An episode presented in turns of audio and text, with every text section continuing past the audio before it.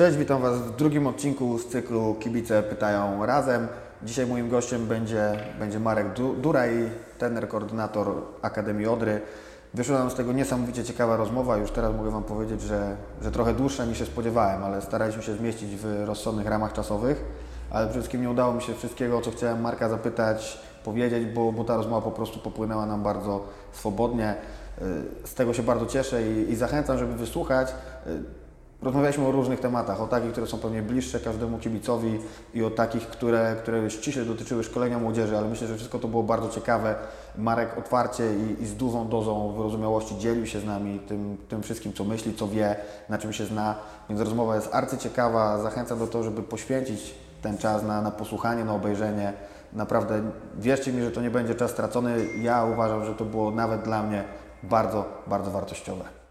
W drugim odcinku naszego cyklu Kibice Pytają Razem moim i wszystkich oglądających gościem jest trener, koordynator Akademii Odropole, Marek Duraj. Witam serdecznie. Dzięki za, za to, że się zgodziłeś do nas przyjść, poświęcić chwilę czasu na, na tą rozmowę. Y, Cieszę się, że, że tym razem kogoś innego niż środowiska kibiców gościmy tutaj u nas. Witam wszystkich serdecznie i jestem ciekaw, co tam przygotowaliście, żeby nie za bardzo mnie zgrillować. Nie, nie, nie, nie będziemy nikogo grillowali. Y, Raczej chcemy się czegoś dowiedzieć o Tobie, czegoś się dowiedzieć o Akademii. Myślę, że to są takie tematy, które y, wielu kibicom są z jednej strony bliskie, ale z drugiej strony są mało poznane. Jasne. No myślę, że, że jesteśmy w, y, przynajmniej na razie, choć ten temat ewolu, ewoluuje w naszym kraju, w kwestii szkolenia młodzieży to wszystko się gdzieś rozwija, ale póki co nie jest to jeszcze mm, tak namacalne jak powiedzmy w krajach zachodnich, gdzie, gdzie mm, tak duże znaczenie i w realiach klubowych i generalnie w samym środowisku y, powiedzmy młodzież ma, ma, ma takie przełożenie jak, jak, jak, właśnie, jak właśnie w tej zachodniej części Europy. Choć coraz więcej się o tym mówi, prawda? To, to młodzieżowa piłka zyskuje na znaczeniu. To widać nawet po tym, jaką rangę nadano tym młodzieżowym y, mistrzostwom. W których reprezentacja całkiem fajnie zresztą występowała, ale ja sobie nie przypominam, że w poprzednich latach Młodzieżowe Mistrzostwa Świata miały aż taką rangę i taki rozgłos. Może to jest kwestia tego, że one były y, z naprawdę dobrym występem Polaków, ale chyba to jest też kwestia tego właśnie rosnącego zainteresowania młodzieżową piłką. Tak, myślę, że jest to coraz bardziej też takim dobrym produktem na rynku, jeżeli chodzi o mm, i oglądalność, bo chociażby ta młodzieżowa Liga Mistrzów, czy, czy wszelkiego rodzaju tutaj zabiegi też u nas w Polsce, jak, y, jakim dobrym przykładem są centralne ligi juniorów, gdzie już to jest powiedzmy takim, taką małą ekstraklasą, gdzie możemy od y, 14 roku życia się tym emocjonować. Jest to, jest to coraz bardziej dostępne, y, zarówno i w tej materii takiej czysto piłkarskiej, ale również jeżeli chodzi o o takie tematy stricte związane z za, zawodem trenera, czyli y, konferencje, ich dostępność, możliwość wyjazdów na staże, czy nawet przyjazdy tutaj ludzi y, na wszelkiego rodzaju eventy, jakieś prelekcje, czy, czy nawet studia podyplomowe, gdzie, gdzie ludzie związani z FIFA, z UEFA, czy, czy przedstawiciele danych y, klubów przyjeżdżają do Polski i dzielą się swoją wiedzą. No właśnie, ale to jest też- te- też tak naprawdę sport w czystej postaci. Znaczy to jest jeszcze taka piłka trochę nieskażona całą tą koniunkturą, biznesem, finansami, tym co trochę zabija nam współczesną piłkę nożną na tym naprawdę topowym poziomie, to, to w tej młodzieżowej piłce chyba jest tego mniej, tak? I, I jeszcze możemy się cieszyć właśnie takim sportem w postaci czystej. Myślę, że tak, chociaż też coraz więcej jest przy tym trochę brudnej gry, tak to sobie nazwijmy, yy, myślę delikatnie. Yy, Mam tu na myśli zabiegi różnego rodzaju menadżerskich czy innych, czy innych, że tak powiem, yy, czy menadżerskich, czy innych obszarów, o których można tutaj się gdzieś, gdzieś domyślić. Yy, No ale na pewno to jest, przychodząc szczególnie na treningi tych zawodników najmłodszych, myślę, że tutaj można zobaczyć, co jest klub piłki nożnej. I często bym odniósł się do drużyn seniorskich, gdzie brakuje motywacji, gdzie mówimy, że plącze nam presja nogi i tak dalej. To wszystko y, gdzieś tam się sprowadza do tego, dlaczego ten zawodnik y, tą piłkę pokochał, dlaczego z nią gdzieś wiązał plany. I myślę, że najlepszym psychologiem w takim wypadku byłoby przyjście na trening 4, 5 czy 7 latków i zobaczenie, y, co jest tak naprawdę solą tej piłki nożnej. Czyli jednak od dzieci się mogą uczyć też dorośli, a nie tylko odwrotnie. No myślę, że y, jest to trochę takie y, złudne, że od dzieci nie, niektórzy tak myślą, że jest to złudne jest to złudne dla nich, że, że od dzieci nie możemy się niczego nauczyć, że ich poziom czy inteligencji, czy umiejętności, czy wiedzy jest, jest inny niż nas, do, nas y, dorosłych, ale naprawdę obserwując ich można znowu odnaleźć w sobie i dzieciaka, jeżeli chodzi o sam sport, ale też zobaczyć ile radości może nam naprawdę, mogą nam przynieść takie naprawdę małe, proste rzeczy. No i super. I zaczęliśmy tak naprawdę od razu z grubej rury mówić o bardzo, bardzo ciekawych rzeczach dotyczących tej młodzieżowej piłki. Ale zacznijmy od początku. Znaczy opowiedz trochę o sobie. Skąd miłość do Odry? Jak się pojawiłeś? Czemu właściwie Odra, a nie jakiś inny klub? No i, i, i, i, i jak się to stało, że młodzieżowa piłka i trener, koordynator w Akademii Odry Opola, a nie trener pierwszej drużyny albo, albo chociaż w rezerw, budujący swoją pozycję gdzieś na krajowym rynku? No to powiedzmy tak. Yy, najpierw ta krótsza część historii, chyba mnie interesująca. Yy, jak każdy dzieciak, gdzieś tam yy, pewnie marzyłem o tym, by, by w piłkę grać zawodowo, yy, ale i przez względy zdrowotne, i powiedzmy sobie szczerze i uczciwie, umiejętności nie było mi to dane. Dal, dalszą jakby kolejnością tego wszystkiego była możliwość realizowania się w sporcie przez przez bycie trenerem i, i zaczęcie w, rozpoczęcie w 2005 roku studiów tutaj na Politechnice Opolskiej na, na specjalizacji piłka nożna następnie. Yy, No i zaraz po skończeniu yy, tego kierunku propozycja pracy w ówczesnej Oderce Opole, yy, czyli 2010 rok, wrzesień. No tak się zaczęła ta przygoda. Po, po kilku latach otrzymałem propozycję od zarządu, by piastować funkcję koordynatora grup młodzieżowych. No i Zajmuję się tym pionem do 12 roku życia oraz y, naborem i, i scoutingiem oraz selekcją do, do grup kolejnych y, w, ty, w tym pionie, że tak powiem, powiedzmy sobie młodzieżowym. Także pokrótce tak, ale powiem szczerze, pamiętam y, pierwszą klasę podstawówki i dostaliśmy takie zeszyty, w których każdy miał uwiecznić swój zawód przyszłości i coś namalować i pamiętam jak dzisiaj, y, że było tam napisane piłkarz i trener. Połowa klasy mnie wyśmiała, także pozdrawiam ich gorąco w tej chwili. Ja realizuję swoje marzenia, nie wiem jak wy. Super, ale, e, ale, ale właśnie, miłość do piłki to wyjaśniłeś, e, studia w Opolu kierunkowe, tak? I, i droga do Odropole, ale to chyba jest też tak, że, że ta Odropole w sercu jest, co? I, I była przed 2010 rokiem. Jako rodowity Opolanin, no to, to pewnie ta Odra gdzieś tam Ci tutaj grała. Tak, ja pamiętam jak w 97 roku dziadek zaprowadził mnie na mecz y, tutaj. To był y, czas, kiedy Odra po bodajże dwudziestu kilku latach ponownie w szeregi drugiej ligi y, wchodziła z, za świętej pamięci trenera, z, trenera Blauta. No i tak rozpoczęła się ta przygoda. Na początku tak powoli, troszeczkę obserwując to wszystko, ale później już to, to można było powiedzieć, prze, przerodziło się gdzieś w przyjaźń i miłość po dzień dzisiejszy. E, także cały czas bacznie obserwowałem poczynania tutaj opolskiego klubu. E, myślę, że wielu trenerów w pamięci, składy e, i przede wszystkim no chyba Józef Rzymańczyk, który był takim idolem swoistym wtedy lat 90. dla wszystkich kibiców młodych Odry i, i ta postać tego człowieka gdzieś tutaj przyciągała, e, szczególnie mnie na Oleską. No, dane mi było w, już powiedzmy w tych dzisiejszych czasach się poznać z Józkiem i fajny kontakt mamy, gdzieś tam wymieniamy się często jakimiś myślami, także, także myślę, że wszystko fajnie gdzieś się potoczyło. Super, no i Rzyman i Blaut to tak naprawdę takie no, osoby bardzo mocno kojarzone z Odrą. Y, Fajnie, że właśnie tak, taka tożsamość jest zbudowana, tak? że to wprawdzie jest kwestia czasu, ale, ale właśnie te, te postaci bardzo mocno budują jednak więź z klubem. Tak? Masz takie wrażenie, że to nie jest wszystko jedno, kto jest z klubem związany, kto gra w piłkę, kto jest trenerem, że to te, te osobowości też są potrzebne? Tak, myślę, że tak. Yy, Ba, stwierdziłbym, że nawet mm, wydaje mi się, że trzeba jeszcze bardziej wykorzystać te osoby, yy, jak choćby yy, Józka Rzymańczyka, czy świętej pamięci trenera Blauta, bądź, bądź Tomka Drąga. Jest jeszcze kilka osób, zresztą sam widzę na co dzień, jaką powiedzmy, jaki autorytet, jaki szacunek ma, ma Piotrek Plewnia, bądź, bądź Tomek Copi, którzy w drużynach wcześniej młodzieżowych, a teraz w pierwszej drużynie pełnią funkcję trenerów. Yy, I jest to naprawdę takie, wydaje mi się, mocne przełożenie, szczególnie dla tych młodych zawodników, że mm, można przez tą piłkę przejść, yy, mając przykład, taki żywy przykład yy, z boku, bo wiadomo, część z nas w tą piłkę nie grało na takim, na nie innym poziomie, bądź, bądź uprawiała ją rekreacyjnie, a tutaj mamy namacalny przykład kogoś, kto tą karierę piłkarską przeżył, może się podzielić, jak to, jakie dobre i złe momenty czekają tych młodych chłopaków. Mówię tu wszystko w odniesieniu do, do, do juniorów, potencjalnych następców zawodników pierwszej drużyny. No właśnie, są to osoby, które faktycznie prawie, że cały ten cykl życia piłkarskiego przeszły w Odrze, tak? Znaczy i kariera piłkarska, i teraz budowa pozycji trenerskiej i właśnie koniec końców w sztabie pierwszej drużyny jako, jako trener i, i, i, i jego asystent. No to, to jest świetny przykład właśnie tego, że można związać się z jednym klubem, nawet w dzisiejszych czasach i gdzieś tam i z nim przez życie. Nawet oczywiście uciekając w międzyczasie kariera tak się toczy, że gdzieś tam te, te epizody w innych klubach są, ale koniec końców jest, jest, to, jest ta baza, tak? jest coś, do czego się chce wracać.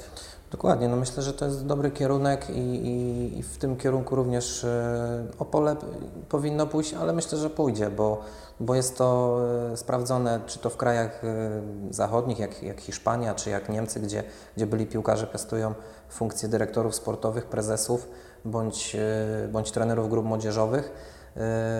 No i myślę, że też już w Polsce powoli do tego zmierzamy, że, że, że były postacie, które były, były legendami swoistymi na, na boisku, e, jak choćby Lucjan Brychczy, który cały czas w Legii Warszawa funkcjonuje e, jako, jako taka legenda żywa dla, dla zawodników pierwszej drużyny. No, u nas też, też to występuje, e, jak choćby mm, sprowadzenie ponowne do klubu trenera Kaniuki, który też z klubem jest mocno związany od wielu lat. I myślę, że jest to dobry kierunek, właściwy kierunek, który powinien też pokazywać, że sport to też są wartości i też tradycje. Także, także jak dla mnie jest to, jest to właściwy kierunek. No właśnie, wartości i tradycje to jest coś, co w kontekście szkolenia młodzieży pewnie jest szalenie ważne i, i gdzieś tam ten nacisk pewnie jest bardziej w tej pracy z młodzieżą na, te, na takie wartości postawiony, tak? Nie tylko na rozwój czysto sportowy, piłkarski. No myślę, że zdecydowanie, tym bardziej, że y, wychowanie powinno się odbywać wielotorowo. Mówimy tu o młodym człowieku i jak również y, moim zdaniem wychowanie przez sport też jest bardzo ważnym aspektem. A jeżeli jeszcze mm, łączymy to z więzią, z budowaniem więzi z ukochanym klubem, z miejscem y, docelowym, w którym ktoś kiedyś może y, spełniać się zawodowo, zarabiać pieniądze i spełniać swoje marzenia, to myślę, że jak najbardziej jest to, jest to wskazany kierunek, także, także jak najbardziej. No, ale słowo klucz wychowanie to też duża odpowiedzialność, no bo kilkudziesięciu tych, czy pewnie już nawet setki wychowanków, którzy przez Akademię się, się przechodzą i gdzieś tam odpowiedzialność właśnie tego, że, że bierzemy na siebie częściowo ich wychowanie. No myślę, że zdecydowanie jesteśmy wsparciem, że tak powiem, dla rodziców w kontekście tego, tego obszaru. Yy, No i też tutaj w tym momencie kluczowa jest bardzo rola trenera, który to powinien kształtować i w jaki sposób to robić. Także wszelkiego mm, rodzaju przed nami stawiane cele sobie, zarówno jako osobami funkcyjnymi, jak i trenerami, yy, w spotkaniach przedsezonowych z rodzicami dotyczą różnych rzeczy, jak chociażby żywienia, wsparcia rodziców, w jaki sposób powinni się komunikować z dziećmi, w jaki sposób przeżywać zwycięstwa i porażki. E, Oczywiście to jest jeden obszar, drugi to jest ten, ten nasz trenerski, gdzie również mm, te rzeczy powinny się przejawiać. Wiadomo, one funkcjonują raz lepiej, raz gorzej, ale tu mogę, mogę że tak powiem, się zarzec, że pilnujemy tego wszystkiego. Jesteśmy takimi strażnikami Teksasu i staramy się, żeby naprawdę nasi trenerzy nie tylko mm, pojmowali trening w kontekście szkolenia, ale przede wszystkim wychowania dzieci. A jeśli wychowania, to muszą być bardzo dobrym wzorem. No myślę, że tak. Także wszystko, co złe po 22. No, ale to jest kolejna odpowiedzialność, bo ci zawodnicy patrzą na swojego trenera, tak? Temu trenerowi nie powinny się wyrywać y, przekleństwa, nie powinny go ponosić emocje gdzieś tam na ławce, zwłaszcza w tych trudniejszych momentach. Y, To, to nie jest wcale łatwe, no bo przecież trener tej drużyny też żyje, żyje jej sukcesami, żyje jej wynikami, żyje postępami tych swoich podopiecznych i, i nagle trochę musi mm, bardzo pilnować siebie, żeby, żeby też przesadnie nie okazywać tego, co, co, co gdzieś tam wewnątrz siedzi. To chyba ciężkie wyzwanie dla wszystkich trenerów tych grup młodzieżowych. Myślę, że tak, myślę, że zdecydowanie. Tym bardziej, że no jest wiele, y, wiele cel, celów tak naprawdę do, do zrealizowania w całej tej, w tej przygodzie. Mówimy o aspektach czysto sportowych, czyli rozwoju zawodnika, no, jeśli chodzi o rozwój zawodnika, jak również o wynik sportowy, który nie ma co się oszukiwać, jest ważny i do niego dążymy, bo, bo koniec końców ten zawodnik ma być przygotowany do zwyciężania meczów y, w pierwszej drużynie. Y, No i przede wszystkim właśnie danie dobrego przykładu jako trener, jako osoba, jako człowiek, jako, jako pedagog, jako, y, jako przykład w każdym aspekcie tak naprawdę. Oczywiście też nie możemy z tym przesadzać, bo, bo każdy powinien swoją drogę wybrać indywidualnie koniec końców i tak się naprawdę dzieje, jeżeli już chłopcy mają 16 i więcej lat, ale, ale docelowo, szczególnie dla tych najmłodszych, to, to myślę, że trener często jest osobą y, no tu trochę polecę, ważniejszą niż, y, niż rodzic, albo mm, bardzo często zdarza się, że y, zdanie trenera jest ważniejsze niż rodzica. Podam przykład. Mm, Kiedyś jadąc na turniej, pamiętam, że jeden z chłopaków, który wykazywał się bardzo małą y, wagą, jeżeli chodzi o średnią drużyny y, i troszeczkę wszystko na nim wisiało jak na przysłowiowym wieszaku, na jednym z turniejów wcina marchewkę. Jeden z rodziców tam mnie klepie i, i mówi, że kapitalna robota. Ja mówię, no ale nie rozumiem o co chodzi, tak? No, że ja próbuję od pięciu lat mówić, żeby tą marchewkę zjadł. Trener powiedział raz, i on wsuwał. Oczywiście mina chłopaka była wyborna, nie zaprezentuję jej, ale, ale sam przekaz, jak, jakim my często możemy być dobrym przykładem i to również ta moneta ma swoją złą stronę, jak możemy być czasami złym przykładem. Także jeżeli będą ponosić nas emocje, jeżeli będziemy troszeczkę pewne rzeczy przewartościowywać, no to, to możemy odjechać trochę w drugą stronę. Także to jest ważne, żeby to wszystko wyważyć, y, żeby to miało oczywiście swój charakter, charyzmę, ale przede wszystkim, żeby miało jakąś tam klasę, bo no bo trenerem też się bywa, człowiekiem jest się przez całe życie i, i do tego powinno to się wszystko odnosić.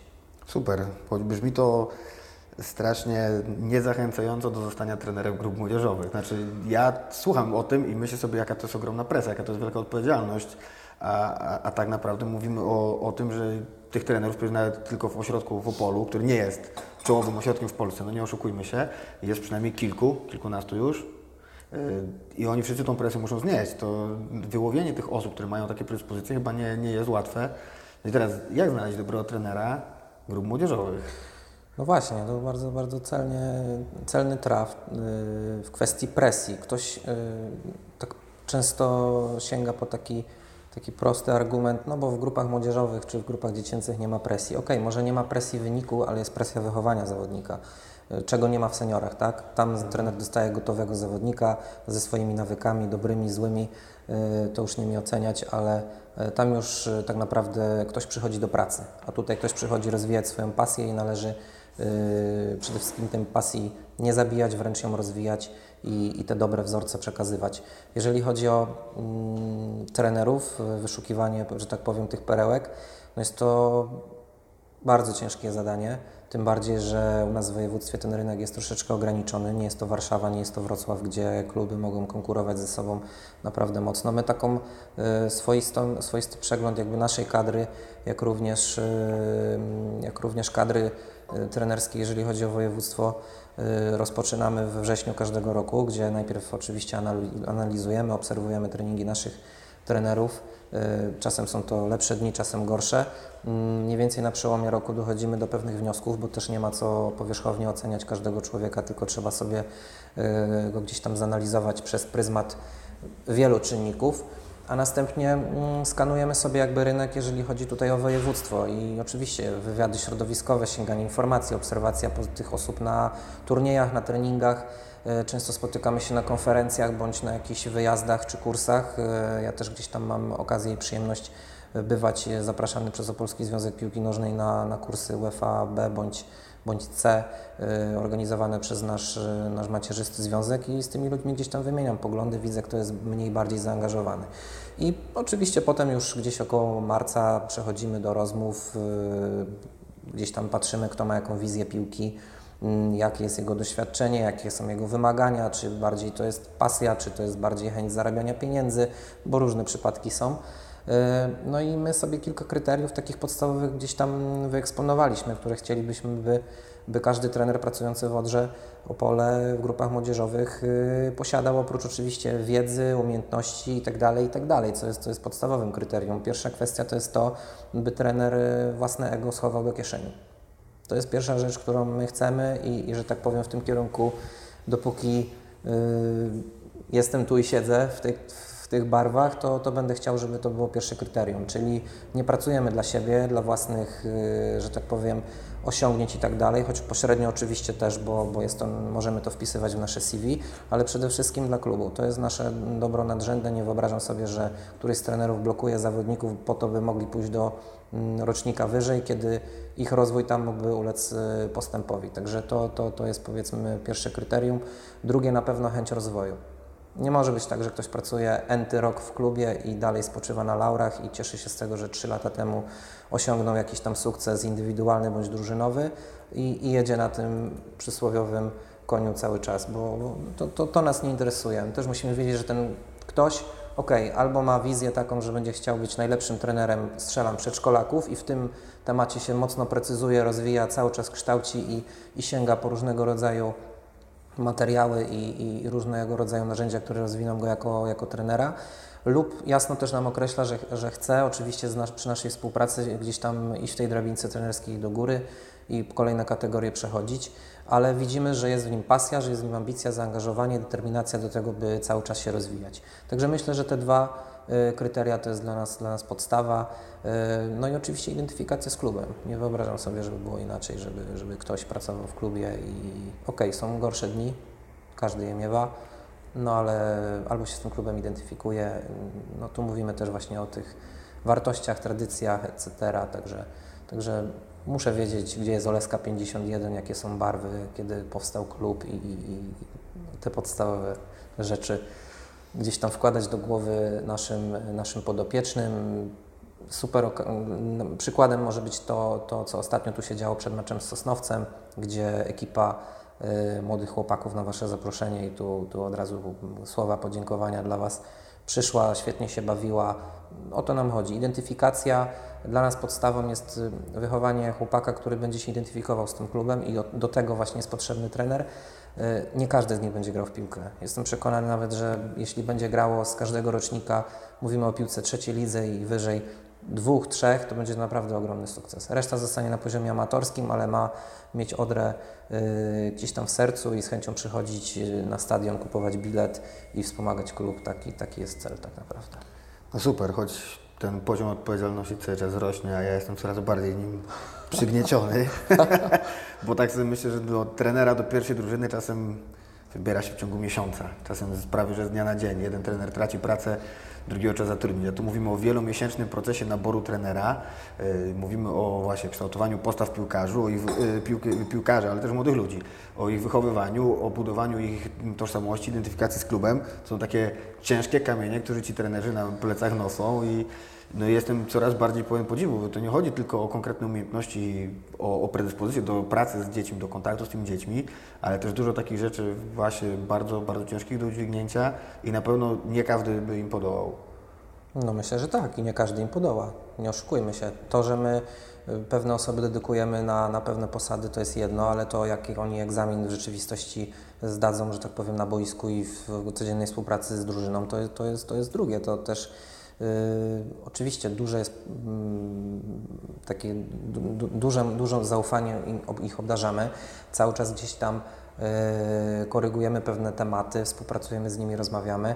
Yy, chcemy, żeby, ten, żeby to nie było tylko na ich barkach, ale żeby też czuli wsparcie w każdym momencie z naszej strony, ale pewne wymagania wobec nich są stawiane i muszą, muszą po prostu je spełniać, ponieważ no, mówmy się, nie jesteśmy klubem myszki Miki, tak? Musimy w tym momencie, no jesteśmy, musimy powiedzieć sobie po, prostu kwestię taką, że poważnie musimy podejść do tematu.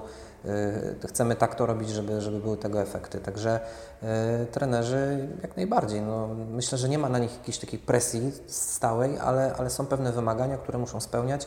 Nie są to rzeczy niemożliwe do zrobienia. Yy, ich praca przede wszystkim odbywa się na materiale ludzkim, co jest, wydaje mi się, najcięższym kawałkiem chleba tak naprawdę, jeżeli chodzi o, o, o jakąś profesję, bo co innego pracować yy, na taśmie przysłowiowej bądź, bądź na magazynie, gdzie ktoś Ci nie odpowie, jakie ma odczucia, yy, bądź jest z czegoś niezadowolony, a tutaj no, różne są sytuacje, tak? Pracujemy z dziećmi, pracujemy z rodzicami, pracujemy z swoimi przełożonymi, z innymi klubami. To wszystko gdzieś jest otoczone właśnie taką taką presją, której może nie, nie jest namacalna w postaci tabeli, punktów i, i tego typu rzeczy, e, ale, ale no jest dużo kryteriów, które na pewno, których na pewno trener musi cały czas się rozwijać, jak zdolności takie interpersonalne, pedagogiczne, psychologiczne, umiejętności zarządzania drużyną, e, budowanie relacji. No, no, oczywiście na koniec zostaje trening, organizacja, odpowiedni coaching i i radzenie sobie z tym, jak coś nie idzie bądź idzie, jak tą poprzeczkę zawieszać coraz wyżej. No, także jest, jest tego dużo. No i, i myślę, że moglibyśmy ten temat pracy trenera jeszcze, jeszcze długo kontynuować, ale postawmy tu może kropkę, tylko z takim apelem, jak doceniamy swoich rodziców, nauczycieli, to zapomnijmy też docenić trenerów, którzy poświęcali nam czas od dzieciaka do późniejszych lat. Jak widzicie, to wcale nie jest łatwy i lekki kawałek chleba. No myślę, że nie. Tym bardziej, że trzeba sobie powiedzieć też taką jasną rzecz, że Odra Opole nie jest póki co klubem, w którym trener jest zatrudniony na umowę o pracę, tylko jest to jego czas wolny i pasja, którą realizuje też y, robiąc to dla kogoś. Także miejmy świadomość tego, że błędy są, błędy, błędy gdzieś tam e, będą, pewne niedociągnięcia. E, Kwestia jest tego, że jest to proces i też trzeba dać sobie czas na to, że, że, żeby pewne rzeczy gdzieś tam prostować i stale iść do przodu. No dobra, porozmawialiśmy o, o tym odpowiedzialności trenerów i o tym, jakie, jakie cechy chcemy kształtować u, u młodych zawodników, którzy się w ogóle w Odrze pojawiają, bo przecież nie wszyscy będą piłkarzami. Y, To porozmawiajmy już o tych, tej specyfice szkolenia dzieciaków, szkolenia młodzieży. Y, Zacznę trochę, wydaje mi się, zadając trudne pytania, liczę, że Ty je doprecyzujesz i będziesz umiał fajnie o tym opowiedzieć. Jak wśród setek, czy przynajmniej dziesiątek dzieciaków wyłowić te naprawdę perełki? Jak odnaleźć ten talent w sytuacji, w której mówimy o dzieciach kilku, kilkunastoletnich, a on ma być piłkarzem, no mając nie mniej pewnie niż 17-18 lat i wtedy ma być pełnowartościowym zawodnikiem i, i rozpoczynać swoją karierę w prawdziwej piłce, to jak to zrobić patrząc na ośmiolatka? Mhm. Ośmiolatka. No dobra, 12, nie będzie trochę 12 łatwiej. No to będzie łatwiej. Nie, to zacznijmy od dołu, bo to myślę, że jeśli, jeśli ktoś nas słucha, to też żeby miał jasność yy, przeglądu ca, całościowego, że tak powiem. Jeżeli chodzi o dzieci najmłodsze, my sobie przyjmujemy za kryterium podstawowe, to też jest kryterium, które yy, gdzieś tam wykorzystują inne, inne nacje, jak chociażby Niemcy, bo mm, część z nas, trenerów Wodry, miała okazję się, się szkolić w Niemczech. E, i, i, i tam też dużo takich informacji gdzieś nam zostało przekazane. Jest to aspekt ruchowy. Im większa baza ruchowa, im bardziej dziecko jest zwinne, im bardziej przejawia te wszystkie faktory takie motoryczne, czyli szybkość, koordynacja, ym, odnalezienie się w nowym środowisku w kontekście ruchu cały czas tutaj mówię, jest to, jest to takie, mm, taki punkt wyjścia, który pozwoli nam kształtować kolejne umiejętności, także w wieku takim najmłodszym, powiedzmy do 6-7 roku życia, y, ten czynnik jest, jest zdecydowanie najważniejszy. Potem na pewno y, elementy techniczne, które są narzędziem do tego, by y, realizować dane cele na boisku. No i następnie wchodzi taki faktor dla nas, na którym my bazujemy jako Akademia od dwóch lat y, najbardziej i przez ten pryzmat oceniamy zawodników, selekcjonujemy ich, y, bądź rotujemy w różnych grupach y, i tak dalej. Jest to rozumienie gry. Rozumienie gry, czyli mm, też taka swoista inteligencja boiskowa, czyli jak mm, jaką decyzję podejmuje na boisku, jak ją podejmuje w jakim czasie, byle chodzi o to, by ten czas był jak najkrótszy, Yy, no i jak czy, przede wszystkim, czy ta decyzja jest trafna. I w zależności oczywiście po tym odniesieniu do danej pozycji, strefy na boisku, czy tą piłkę mamy, czy nie mamy, czyli faz gry, yy, w, ty, w tym kontekście gdzieś tutaj yy, pracujemy. Mm, Na początku września również byłem na konferencji we Wrocławiu na AWF-ie, gdzie trenerzy z portugalskich i hiszpańskich szkółek mieli okazję prowadzić zajęcia na, na polskich zawodnikach i rozmawiałem z trenerem z FC Barcelony, który również na moje pytanie, jakie faktory oni wykorzystują w scoutingu młodzieżowym, mówimy o tych, tych młodszych rocznikach, y, pierwszym kryterium podał właśnie Ym, podał właśnie tą inteligencję boiskową, czyli w jak, jakim tempie, jak szybko podejmuje właściwe, boisko, e, właściwe decyzje na boisku. Także wydaje mi się, że idziemy w dobrym kierunku, też w tym kierunku tak naprawdę podąża świat. Y, Nie mamy już środkowych obrońców, którzy tylko byli silni, wysocy, mieli wygrać głowę i piłkę wywalić jak najdalej od własnej bramki, ewentualnie wejść na rzut rożny i, strzelić głową, tylko też już mamy coraz bardziej świadomych zawodników, y, którzy tą piłkę powinni wprowadzić do gry, y, wygrać pojedynek jeden na jeden y, i różne inne, innego rodzaju zachowania na boisku przejawiać. Także ta piłka cały czas ewoluuje, ona idzie do przodu, nawet ta pozycja bramkarza, jak wygląda w tej chwili, jak wyglądała kiedyś, no Peter Schmeichel, przypomnijmy sobie, świetny bramkarz, ale no, jego działania w ataku trochę ograniczone były w, przypadku na przykład y, czy, czy Manuela Neuera, czy naszego Wojtka Fabiańskiego, Łukasza Fabiańskiego, przepraszam. No właśnie, o też nie słyszałem nawet taką anegdotę, że, że kiedyś któryś z wybitnych trenerów, bodajże Jose Mourinho, przygotowując swoją drużynę do, do meczu przeciwko Terstegenowi, mówi, "Pamię- pamiętajcie, musimy skupić na najgroźniejszym zawodniku drużyny przeciwnej. Kto to jest? No Terstegen przecież. Więc to trochę pokazuje, że, że właśnie ta rola bramkarza, rola obrońców bardzo mocno się zmieniła i dzisiaj są też, mają też bardzo konkretne zadania ofensywne w piłce. Tak, myślę, że tak i y, to w odniesieniu do, do, do na przykład bramkarza, do Łukasza Fabiańskiego. Pamiętam jak byliśmy na stażu w Legii Warszawa, rozmawialiśmy z Michałem Pazdanem i to był jeszcze ten czas, kiedy chyba byli przed Euro we Francji, ale już końcówka eliminacji. Yy, Pytaliśmy, kto jego zdaniem jest lepszym bramkarzem, Wojtek Szczęsny czy, czy, czy Łukasz Fabiański. No zdecydowanie postawił na tego drugiego, mówiąc, że piłkę daje w punkt, tak? daje ją na nos, co pozwala kolejnemu zawodnikowi, do którego ona jest adresowana, m, akcję rozwijać w szybszym tempie itd., itd. Czyli znowu odnosimy się do decyzji, jak ona jest szybko mm, zrobiona. Po pierwsze, czy jest właściwa, jak szybko jest zrobiona i czy y, w odpowiednim tempie, w jak najkrótszym czasie, by móc dalej realizować kolejne etapy, powiedzmy, strzelam tutaj ataku na, na boisku. No właśnie, do tego dochodzi jeszcze ta precyzja wykonania, to znowu bramkarz pewnie docelowo powinien mieć wiele innych atutów. Nie zawsze, nie zawsze to wprowadzenie piłki do gry uważamy za taką super cel- najważniejszą dla niego cechę, a, a, a znaczenie właśnie tych cech takich dodatkowych jest coraz, coraz większe. No myślę, że tak, dochodzi ich coraz więcej. Bardzo kompleksowo się podchodzi teraz do danych pozycji. Wręcz nawet jeden z trenerów, y, Nagelsmann, który pracuje w RB Lipsk, y, drużynie, drużynie z Ligi Mistrzów, ostatnio stwierdził, że nie ma pozycji na boisku. I odnosił się oczywiście do takich już stricte taktycznych, trenerskich, yy, trenerskich powiedzmy tam argumentów, ale tak to fajnie określił, że, że po prostu faktycznie dał dowód na to, że w pewnych momentach na boisku grają zawodnicy nie pozycje i każdy powinien uczyć się też tego i inaczej. On, już jeszcze do tego, że za kilkanaście lat jego zdaniem piłka ewoluuje do takiego momentu, gdzie pozycje będą tylko tak naprawdę względnym zapisem w szablonie przed telewizorem, kto gra na jakiej pozycji wyjściowej, kiedy sędzia gwizdże pierwszy raz i, i ponownie po 45 minutach. Także y, bardzo kompleksowe podejście, bardzo wszechstronny powinien być zawodnik na każdej pozycji. W tej chwili też już y, era napastników y, typu Ronaldo, mówimy o tym brazylijskim, który czekał tylko na piłkę, a następnie dryblował i pokazywał się światu z tej najlepszej strony, mija. W tej chwili Suarez czy Lewandowski grają w działaniach obronnych, biorą udział w działaniach obronnych, tak jak każdy inny zawodnik na boisku. Tak? Oczywiście mamy jeszcze dwie takie czy trzy święte krowy, Ronaldo, Messi, Neymar, które jeszcze są trochę z tego wyłączone, ale myślę, że ta era już powoli również dla nich mija. No, ale to myślę, że to widać też w tym, jak ew- ewoluowali ci zawodnicy, o których powiedziałeś. Choćby Cristiano z Manchesteru, a Cristiano z Realu i dzisiaj z Juventusu, to tak naprawdę jest jednak inny piłkarz, zupełnie inaczej szorujący. Ja pamiętam dobrze, jak on przychodził z, z właśnie z Anglii do Hiszpanii, jak się mówiło, że to miękka panienka, ślizgów nie robi, schodzi czysty i, i z nienaruszoną fryzurą y, z murawy po meczu. Y, W Realu i w Juventusie nie jeden raz można zobaczyć, że on bardzo ciężko pracuje, walczy o tą piłkę i, i już na tej, jak to się mówi, dupie jeździ, tak? Tak. O, nauczono go tego, że, że musi jednak zapracować na to, żeby tą piłkę w przyszłości móc dostać.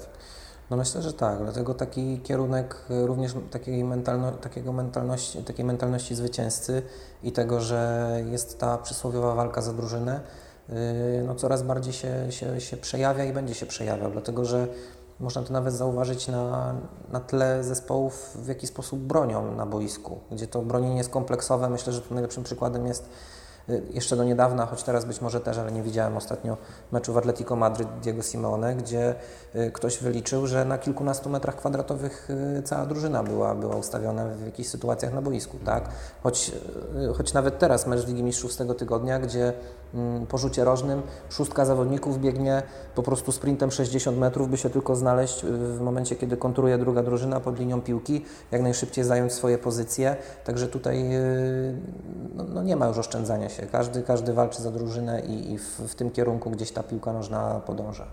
No właśnie, ale to wracając do treningu dzieci, to raczej nie ułatwia zadania, no bo jak mamy proste faktory, to znaczy, nie wiem, lewy obrońca ma być szybki, to znajdujemy dzieciaka, który jest w miarę szybki i zakładając, że on będzie odpowiednio trenowany, to pewnie tej, tej, tej wartości, tej umiejętności nie straci z wiekiem. Jeśli, jeśli coś się nie wydarzy, to on powinien ten faktor zachować. Jeśli mówimy, że to powinien być wysoki dzieciak, no to bierzemy najwyższego w klasie i stwierdzamy, że okej, on się nadaje na środkowego obrońcę, no bo już jest wyrośnięty, tak, no to pewnie w przyszłości jeszcze bardziej wyrośnie i będzie się tym, tym aspektem wybijał. Jeśli mówimy o jakichś jeszcze innych pojedynczych faktorach, to możemy je po pierwsze mierzyć, identyfikować, ale też stosunkowo łatwo jest wybrać tego, tego dzieciaka, który tą umiejętność, ten no czasem po prostu cechę budowy ciała czy wyglądu posiada, a, a w momencie, w którym mówisz, że on ma być mieć jedną umiejętność, drugą umiejętność i szybko podejmować decyzje, czyli musi być, nie może to być głupi dzieciak, tak? Co w ogóle jest ciężkie do zmierzenia. Nie, nie wiem, jak się mierzy boiskową inteligencję. Jest, jestem tego bardzo ciekaw, mam nadzieję, że, że mi o tym powiesz. E, Ale jeśli do, do tej boiskowej inteligencji mam dodać i szybkość, i pewnie jakąś zwrotność, zwinność, i wolę walki, i jeszcze ileś innych tych faktorów, no to to strasznie trudne zadanie, no bo nagle okazuje się, że po pierwsze niełatwo jest ustawić, który dzieciak ma grać na jakiej pozycji, bo oni wszyscy mają trochę podobne, przynajmniej docelowo, powinni mieć podobne umiejętności yy, i pewnie wszyscy chcieliby być napastnikami, no bo taka, tak w piłce nożnej jest, każdy chce strzelać bramki, być napastnikiem, yy, a, ale po drugie jest jeszcze trudniej chyba wyłowić ty, tego, tą naprawdę perełkę, która te wszystkie umiejętności, cechy, zdolności posiada. No myślę, że tak, jest to, jest to bardzo ciężkie. Yy, no i tak naprawdę trzeba szukać inaczej. Im więcej tych komponentów, o których tu wcześniej wspomniałeś, tym yy, bardziej sobie zdajemy sprawę, że trafiliśmy właśnie na tego gościa, którego szukamy. To jest, to jest podstawowa rzecz. Jeżeli ich brakuje, to, mm, to właśnie, jak to, jak to wszystko wygląda? Mniej więcej w takim wieku młodzieńczym, gdzieś tam powiedzmy 7-8 lat, identyfikujemy te cechy, które są takie u niego sensytywne, wybijające się ponad wszystkie inne, czyli na przykład szybkość, albo y, super uderzenie, albo fajna gra w obronie, dobre czytanie gry, bo już takie rzeczy można gdzieś tam y, cząstkowo wyłapać u dzieci. Gdzieś tam ich się ich klasyfikuje przy danych pozycjach bardziej, ale od razu mówię jeszcze raz słowo ale, nie wolno ich tak naprawdę koszarować przy tych danych pozycjach mniej więcej do 12-13 roku życia. To musi być duża wszechstronność, tak żeby ten zawodnik nie był ograniczony, bo potem mamy do czynienia z kimś, kto tylko i wyłącznie przez całe życie biegał po skrzydle i lewą nogą dawał piłkę na nos, a docelowo może trener, który kolejny, że tak powiem, zajmie się jego rozwojem, przekwalifikuje go na inną pozycję, okaże się, że ten chłopak nie potrafi nic innego niż tylko dośrodkować spod chorągiewki.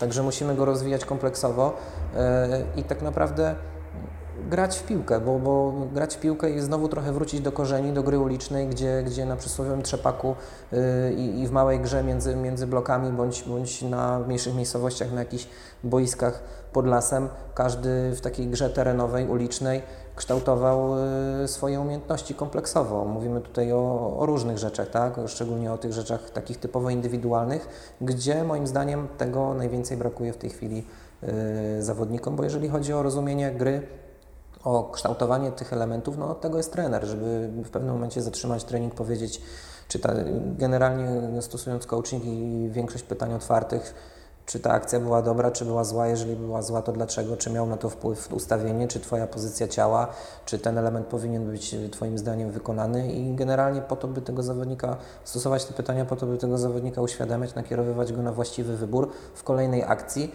i weryfikować go, bo to też nie może być tak, że ktoś będzie stosował zamordyzm i, i, i stosował różnego rodzaju schematy, działania totalnie zamknięte, gdzie kreatywność zawodnika będzie totalnie zabita, i, i on nie będzie się rozwijał. Tak? On będzie wykonawcą rozkazów, a to nie jest wojsko, tylko, tylko no, tak jak mówię, piłka już przeszła troszeczkę swoistą rewolucję i, yy, i tak naprawdę zmierza w zupełnie innym kierunku.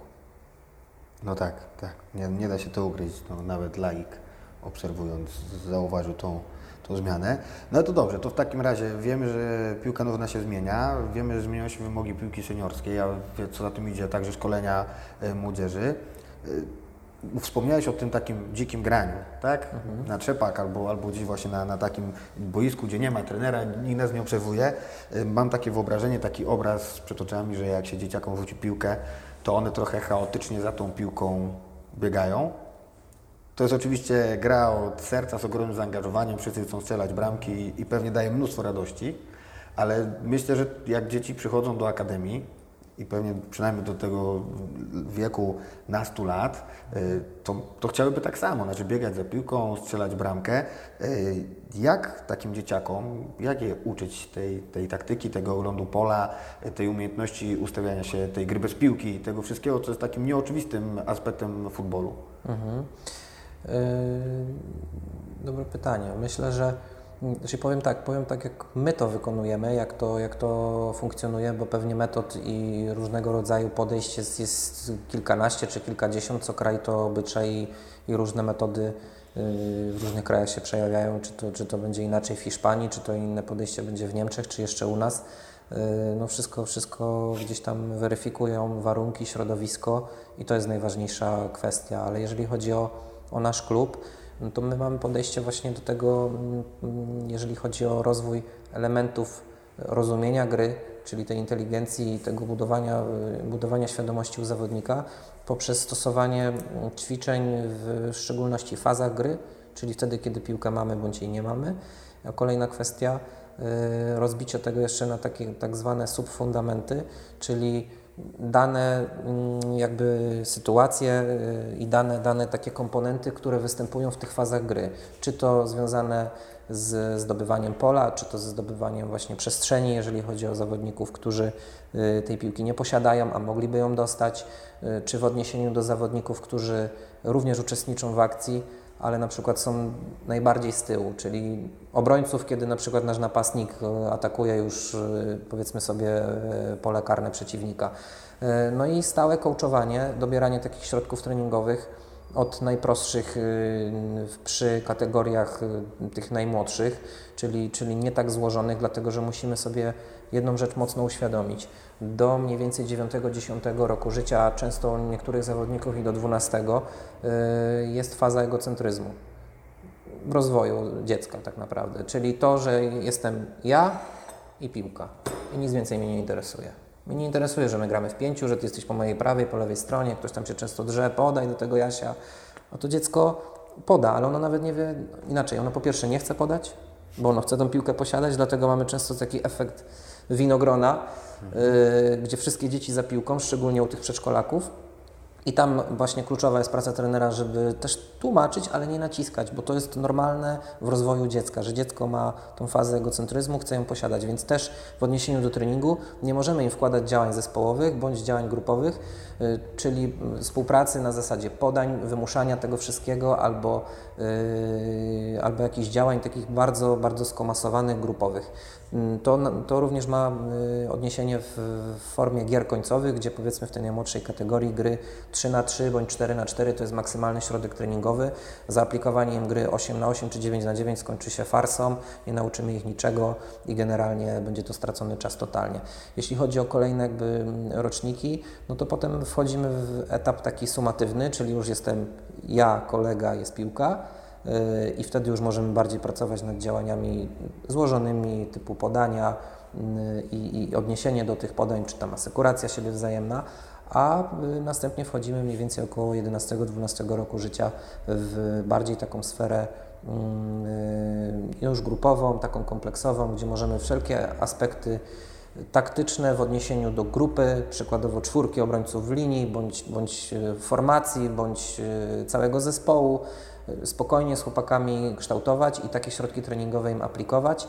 No i potem oczywiście, jeżeli ten środek ma odniesienie do danych rzeczy związanych z podniesieniem ich świadomości, musimy jako trenerzy dobrze tym zarządzać. Czyli czasami przysłowiowy stop włączyć w stoperze, zatrzymać tą grę, odnieść się do danej sytuacji, y, tego co chcemy im, że tak powiem, przedstawić i czego ich nauczyć na, na boisku.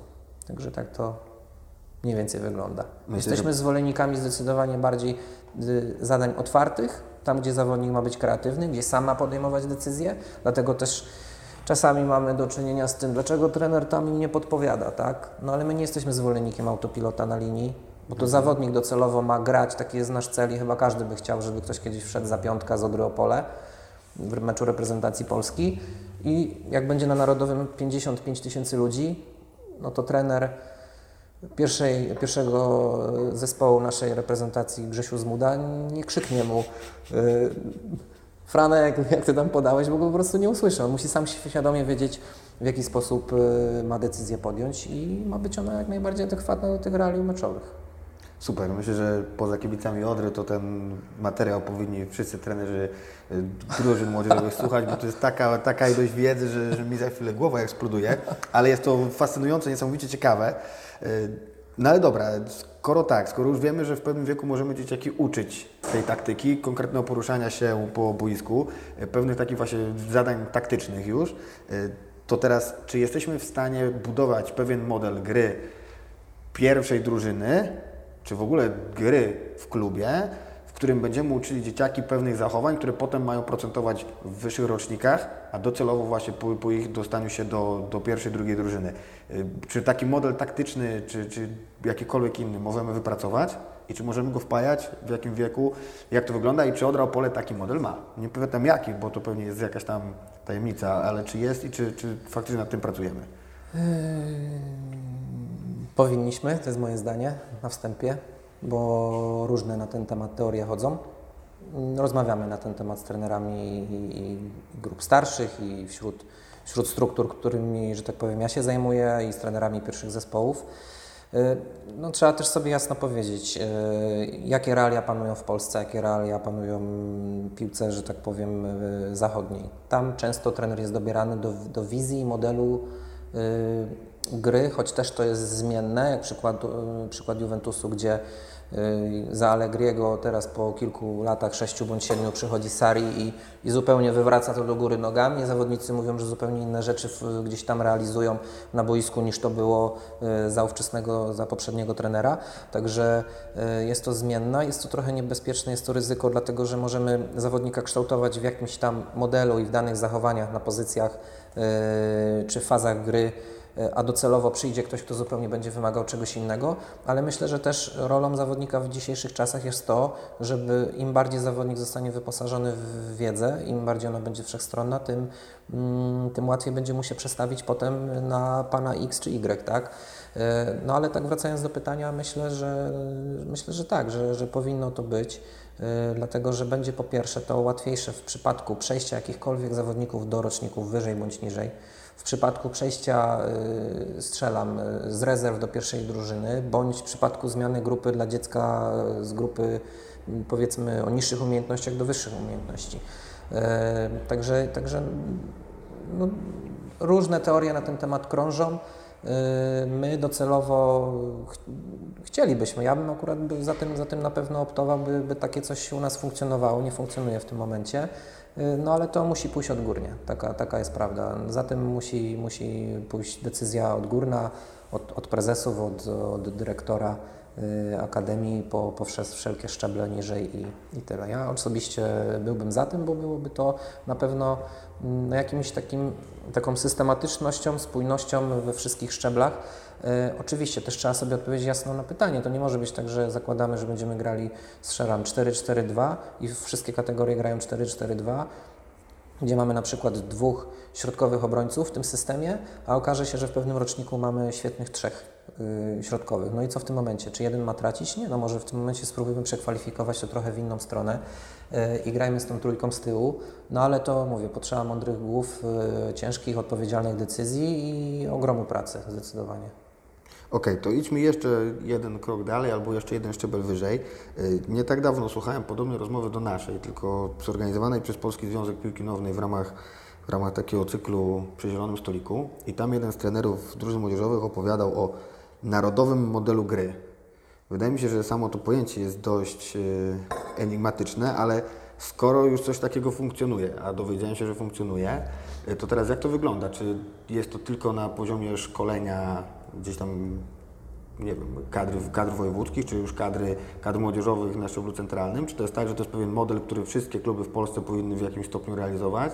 Y, czy może jest tak, że to jest pobowne życzenie kogoś, kto w Polskim Związku Piłki Nożnej siedzi, a tak naprawdę z tych największych klubów każdy ma swój własny model i każdy gdzieś tam go indywidualnie realizuje. Mhm. Znaczy narodowy model gry trzeba sobie wyjaśnić, co tak naprawdę jest. W tej chwili to można odnieść się do tego, że jest to publikacja, którą wydał Związek, bo takich publikacji nie było. Yy, jak ja kończyłem studia, to prawo na ile działa wstecz? 5 lat? 5, 5 lat, to mogę się pochwalić. To kupowaliśmy płyty na przykład z Ajaxu Amsterdam albo z innych klubów czy inne publikacje, no, które wiadomo jakiego pochodzenia, że tak powiem, były, bo nie było materiałów dostępnych. Jedynymi materiałami gdzieś tam akademickimi były książki mm, profesora Talagi, który jest mega gościem z lat 70., y, a polskich publikacji było, było bardzo mało, y, praktycznie w ogóle. Y, trzeba było sięgać po, po inne źródła. No i w tej chwili związek na pewno wziął się za to. Bardzo dobrze, że, że takie rzeczy powstają. Jest to takie kompendium wiedzy podstawowej, jeśli chodzi o jeśli chodzi o jaki sposób powinna piłka się rozwijać od piłki czteroosobowej, czyli tych najmłodszych, po piłkę 11-osobową, praktycznie seniorską. E, jest to przykład, w jaki sposób można pracować. Nie ma tam gotowego przepisu na ciasto, który my weźmiemy, będziemy odtwarzać, bo wiadomo, że warunki, środowisko, materiał ludzki, z, jakimi, e, z jakim pracujemy, da tak naprawdę nam odpowiedź, czy jest to w ogóle możliwe. No ale narodowy model gry też z tego, co mi wiadomo, choć na razie to troszeczkę raczkuje, ma być troszeczkę jakby zaimplementowany w struktury klubów, które podjęły się procesu certyfikacji szkółek PZPN-u. To jest nowy projekt, który powstał w tym roku. On też mocno gdzieś się rozwija, cały czas się zmienia. My aplikujemy akurat do, do Gwiazdki Złotej, czyli takiej na, najwyższej, e, możliwej do uzyskania w Polsce. I tam pewne kryteria związane z programem szkoleniowym, który my mamy realizować, są bardzo mocno gdzieś tam, korelują bardzo mocno z tym narodowym modelem gry. E, Także myślę, że tą ścieżką Związek chce, by kluby pracowały w ten sposób. E, No ale też myślę, że jednak my jesteśmy takim narodem, że pewne rzeczy niestety, ale trzeba narzucić i ich pilnować. Mm, Nie jesteśmy Holandią, gdzie jak pojechaliśmy na staż do Ajaxu, to, to, to takie rzeczy po prostu padły z ust niektórych dyrektorów mm, tego klubu, które dla mnie w tym momencie były nie, nie do uwierzenia. Czyli na przykład, że oni się spotykają, kluby Eredivisie, dyrektorzy klubów y, Akademii y, wszystkich Eredivisie spotykają się raz w roku, by wymieniać swoje poglądy, spostrzeżenia, dzielić się swoimi problemami i szukać rozwiązań. Kolejna kwestia, że mm, pierwsza liga holenderska gra systemem 4-3-3 w 90% tylko dlatego, że reprezentacja gra takim systemem. Jak reprezentacja zmieni system, to oni też zmienią system. Yy, No w Polsce nie do pomyślenia. Jeden jest mądrzejszy od drugiego, każdy, kto i, i, i że tak powiem, tym się zajmuje i, i pozostali ludzie no, mają coś do powiedzenia w tej materii. No nie bez przyczyny chyba jest to powiedzenie, że w Polsce mamy 40 milionów trenerów, tak?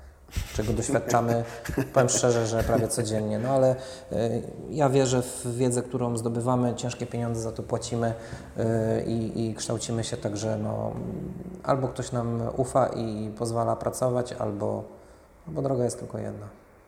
No tak, ale kończąc już, już ten wątek, to jeszcze takie szybkie pytanie. y, Czy taki właśnie narodowy model gry, wprowadzony we wszystkich klubach, powiedzmy, ekstraklasy, czy to nie jest coś, co tak naprawdę na, na pewnym poziomie zabije różnorodność piłki nożnej, tak? Znaczy będziemy mieli wszystkie kluby, które grają w pewnym, w pewnym określonym kluczu, w pewien określony sposób. Wszyscy, jeden będzie wiedział, co grają pozostali. I, I czy to nie jest trochę tak, że jak mamy 12-16 drużyn, każda gra trochę po swojemu, to ta piłka nożna jest po prostu ciekawsza, tak to będziemy oglądali nudę. Jak ktoś wymyśli, że narodowy model gry to będzie jakiś, jakieś nudne rozwiązanie z piątką obrońców z tyłu, to, to wszyscy będziemy oglądali cały czas nudne mecze. Może tak, może tak, nie wiem, trzeba byłoby się przekonać. Z drugiej strony yy, myślę, że i tak koniec końców gra zawodnik, więc tutaj często spotykamy się w, w takich sytuacjach, gdzie zespół przeciwko zespołowi gra podobnym systemem, yy, zachowania na pozycjach są podobne, ale, ale koniec końców to umiejętności zawodnika będą decydować o tym, czy ten mecz będzie nudny, czy nie nudny, czy będą realizowane cele tak czy inaczej. Myślę, że zawsze powinno być inaczej. Po, powinny być na pewno ramy y, w takim czymś, które pozwalają gdzieś tam y, nie za bardzo odchodzić w prawo bądź w lewo, ale jakiś tam margines błędu, tak to sobie nazwijmy, czy elastyczność, no powinna się przejawiać, bo, bo w tym momencie też zabijamy kreatywność, tak? Bo, bo jeżeli będziemy tylko i wyłącznie wykonawcami rozkazów, no to, no to, to, to przestanie być pasją, zacznie być monotonne, yy, wszystko gdzieś tam zwiąże nam rutyna i zacznie nam się w tym wszystkim gdzieś, gdzieś nudzić i nie będzie to taką przyjemnością jak do tej pory. Także mm, no, no ciężkie pytanie, ale to, to myślę, że każdy powinien sobie odpowiedzieć na to w indywidualny sposób. I pewnie odpowiedź jest też taka, że może trochę nudniejsza liga, a na przykład skuteczniejsza i lepsza gra drużyn w pucharach, plus dobre występy tych zawodników ligowych w reprezentacji, fajnie by nam rekompensowały narzekanie na to, że ten czy inny mecz jest nudny. No na pewno, na pewno. Tego nam brakuje, ale to temat chyba na, na inną Na rozmowę. osobną rozmowę, tak jest. No i dobra, jest mnóstwo tematów, o których moglibyśmy jeszcze porozmawiać. Moja lista jest ledwo co napoczęta, więc aż, aż żałuję, że jeszcze się nie możemy w to dłużej wgryzać, ale już wiem, że prawie 50 minut rozmowy y, jest, jest za nami, więc lecimy do pytań, które dostaliśmy od, od kibiców, od osób zainteresowanych tą rozmową. Y, Śmieszna sytuacja, bo pytania wysyłali głównie Łukasze, wszystkim Łukaszom i tym pozostałym, którzy, y, którzy nam wysyłali Może pytania. to, może to poprzedni gość. Dziękujemy. Poprzedniego gościa też są tutaj pytania. Tak, nie ukrywam, że, że on też się podzielił z nami tym, tym o co by zapytać. Ja sobie te pytania, jak zawsze, nie, nie, nie będę ich zadawał w kolejności tego, jak były do nas wysyłane, czy, czy kto je zadawał, tylko podzielimy sobie na takie bloki. Y, Zaczniemy od pytań na temat Ciebie i Twojej przyszłości. Dlaczego tylko młodzieżowa piłka nożna? Czy nie chciałbyś się spróbować w piłce seniorskiej jako trener? Bo pewnie już takie propozycje padały. Mm, Padały, powiem szczerze tak, częściej padały propozycje z innych klubów, jeżeli chodzi o pracę w charakterze trenera grup młodzieżowych spoza województwa. E, Jeśli chodzi o kluby seniorskie, no to raczej nie było ich zbyt wiele, ale no też e, umówmy się, poziom był mm, tych zespołów na tyle niski, że niezbyt mnie interesował. E, I dlaczego? Dlatego, że w grupach młodzieżowych naszym, naszego klubu, że tak powiem, i myślę, że w wielu klubów, nawet w naszym województwie, e, jest większy komfort prowadzenia zajęć niż w niektórych klubach seniorskich. Mówimy tu oczywiście o tych ligach takich amatorskich, dlatego że mamy tutaj wyselekcjonowane grupy, grupy chcące trenować, materiał ludzki, który możemy modelować i kształtować jak plastelinę. Widzimy tego efekty. Y, Nie ma tej presji w postaci wyniku na pewno i to jest jakiś komfort, nie ma co ukrywać. No i generalnie y, praca z dziećmi, z młodzieżą. Ja, ja sobie bardzo to cenię. Dla mnie jest to naprawdę y, często na złe dni taki, taki promyk na twarzy, że pogadam sobie z chłopakami młodszymi, starszymi, pożartuję, trochę łacha z siebie podrzemy, bo, bo to też trzeba zadbać, by te relacje były, mm, były dobre. Oczywiście mówimy tu o starszych dzieciakach, że tak powiem, kilkunastoletnich, z którymi mam przyjemność pracować również, również w szkole sportowej. E, No, no i głównie to, taki, taka praca z ludźmi, którzy czegoś chcą, którzy mają faktyczne jeszcze, jeszcze marzenia, czy jeszcze, jeszcze to jest złe słowo, powinni mieć cały czas, marzenia o wielkiej piłce, o tym, że naprawdę pali im się często grunt y, mm, pod nogami, ale w tą dobrą stronę, że oni po prostu chcą, cały czas się rozwijają, pracują nad sobą. No dla mnie mega wyzwaniami jest to, że wyciągamy w cudzysłowie chłopaków z mniejszych miejscowości, dajemy im tu możliwość rozwoju, a oni po prostu jedzą nam z ręki i my mamy możliwość kształtowania i młodego człowieka, i sportowca. No takim y, przykładem jest Michał Sparwasser, z którym gdzieś tam y, w wieku 12 lat y, pracowałem tutaj w klubie. On jak przyszedł, był u nas tylko rok. No to powiedział trenerze, ja chcę strzelić 100 bramek w tym sezonie.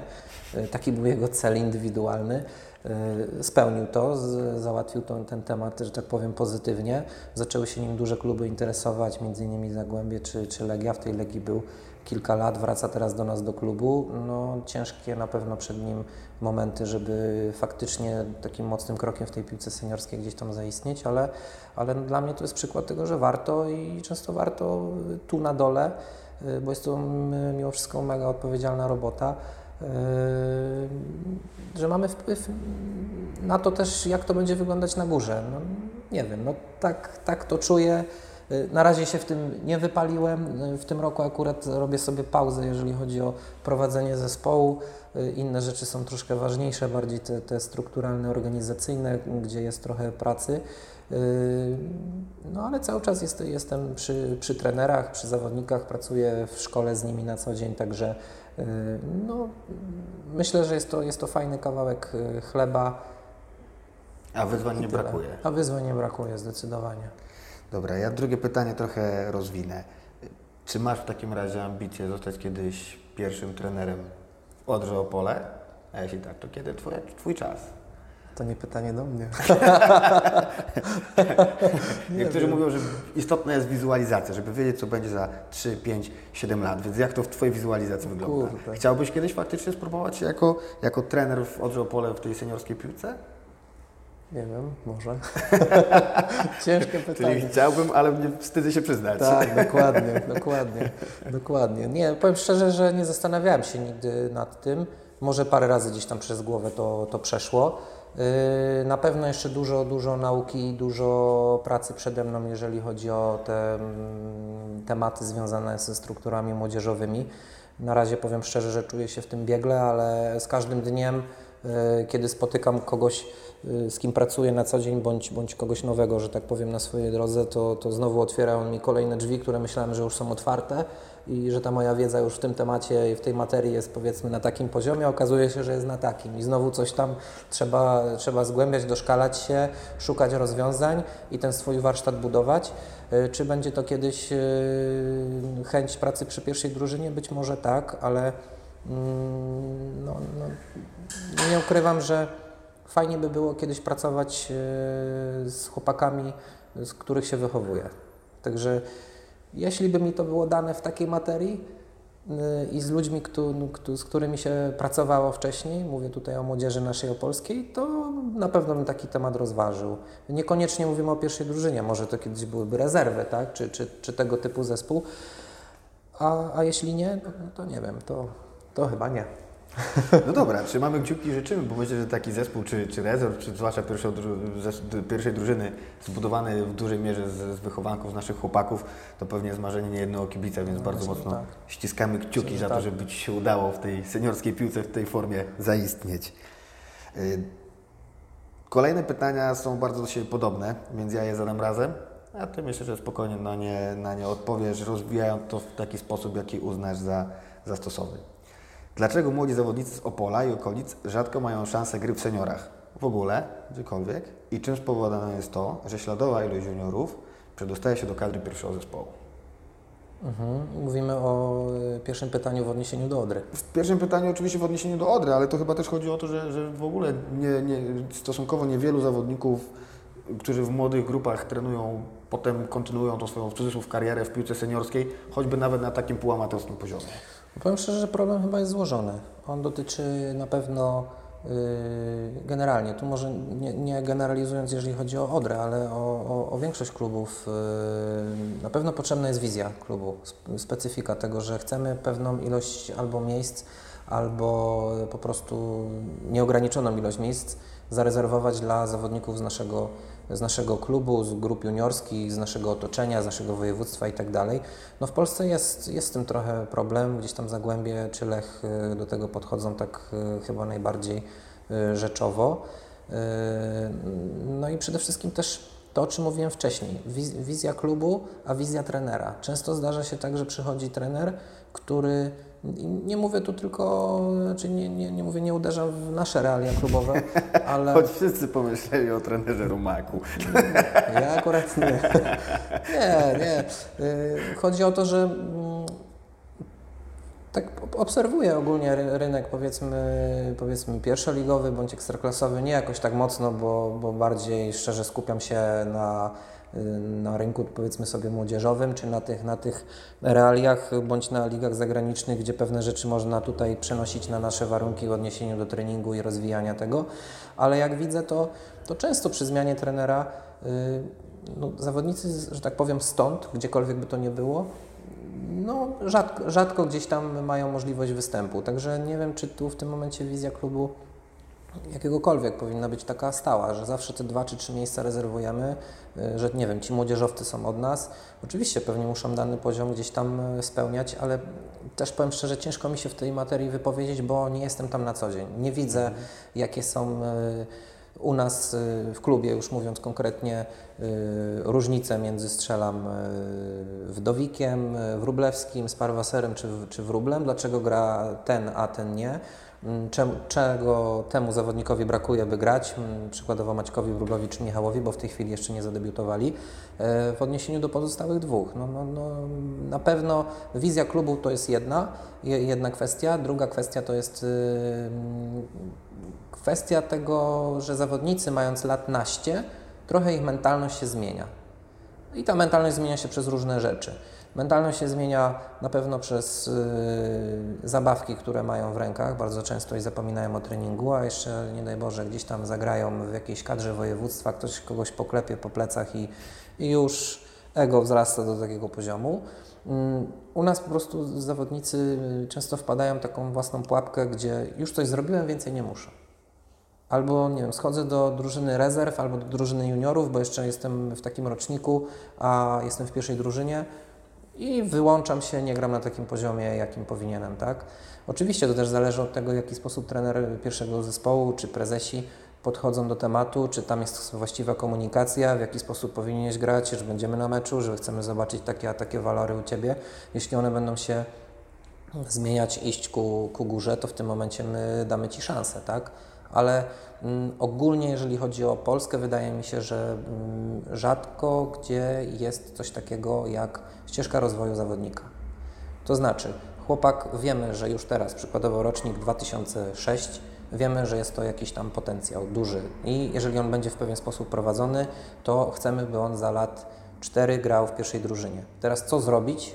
Czy tylko trenować i tam trzymać kciuki, albo pójść do bukmacherów, czy mu się uda, czy mu się nie uda, czy w jakiś sposób zaplanować mu tą karierę, tak? Skoro piosenkarzom można zaplanować karierę, skoro może nawet piekarz sobie zaplanować karierę, no to dlaczego piłkarz nie może sobie zaplanować kariery? I w tym momencie jakaś ścieżka rozwoju, czyli prowadzenie go w takim środowisku, w takim rozwoju, by on ciągle miał wyzwania, by nie było to czymś takim, że on zejdzie do drużyny juniorów i strzeli sześć bramek, bo to nie jest żaden rozwój i on będzie tylko i wyłącznie łapał zły nawyk, a, a, a nie tego chce trener pierwszego zespołu, tylko może wypożyczenie do klubu X o dwie ligi niżej seniorskiego w wieku, nie wiem, 16-17 lat, stały monitoring, obserwacja, yy, oglądanie go, danie mu poczucie tego, że my jesteśmy i patrzymy i yy, komunikacja z, z tym klubem, w jaki sposób on się tam rozwija, bądź yy, jeżeli zespół posiada zespół rezerw, no to w tym momencie takie rezerwy. No nikt mi nie powie, że jakakolwiek liga juniorska będzie, będzie lepsza, mówię nawet tu w odniesieniu do Centralnej Ligi Juniorów, tej najwyższej, niż y,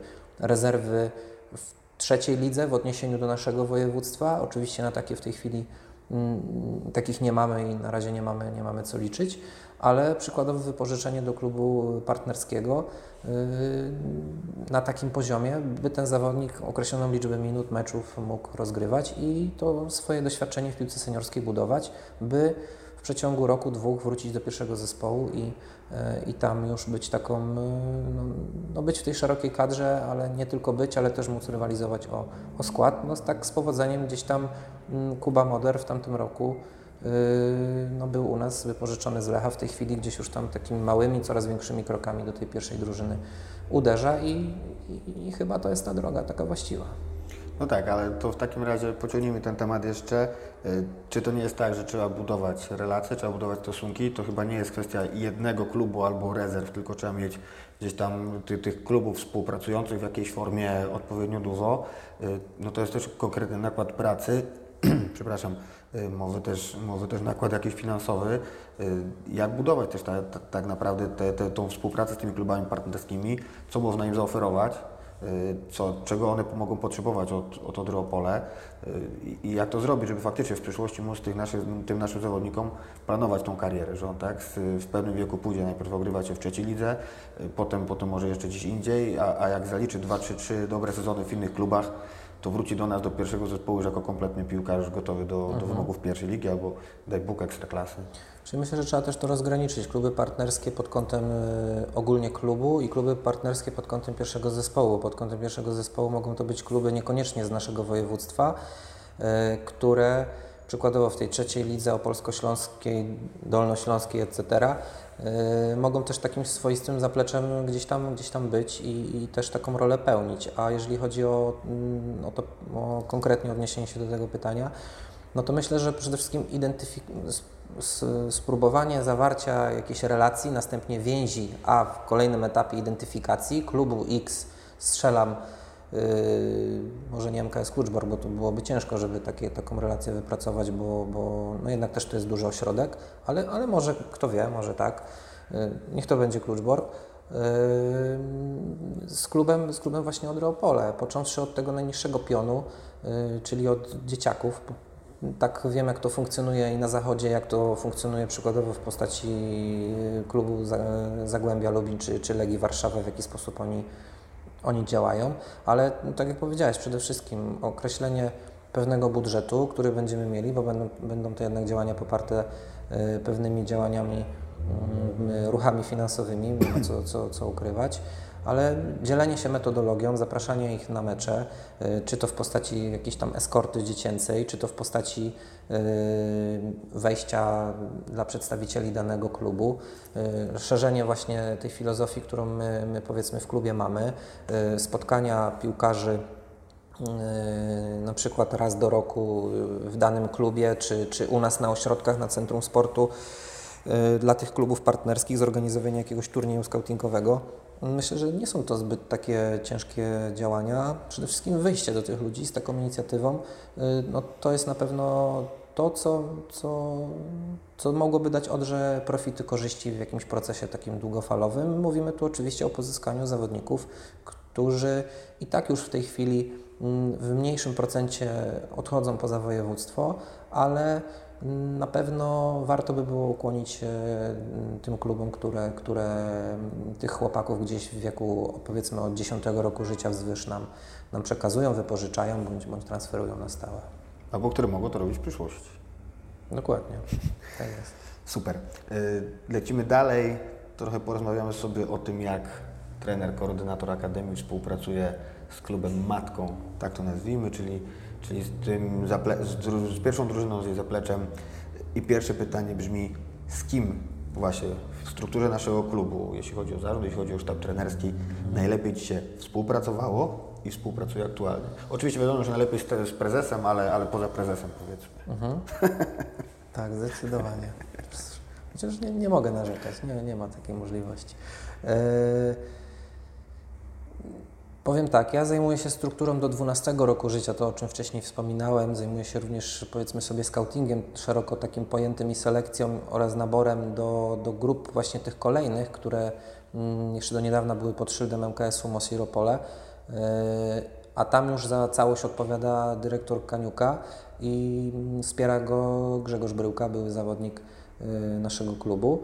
Mm, I jeśli chodzi o pierwszą drużynę i takie mm, stricte przełożenie tych, tych rzeczy związanych z Akademią na, na realia y, pierwszej drużyny, to raczej te osoby gdzieś tam tak na żywo, na, na w rzeczywistości współpracują y, między sobą. Ja akurat takiej, może nie szansy nie mam, ale po prostu zwyczajnie jest to, ja jestem na, na dole układanki, ktoś jest w środku, a pierwsza drużyna jest na samym, samym szczycie, także mm, no, oczywiście komunikujemy się, współpracujemy z trenerem Adamem Kanią, z trenerem Marońskim, którzy y, prowadzą zajęcia dla dzieciaków bramkarskie oraz motoryczne y, w Akademii y, dla wybranych grup.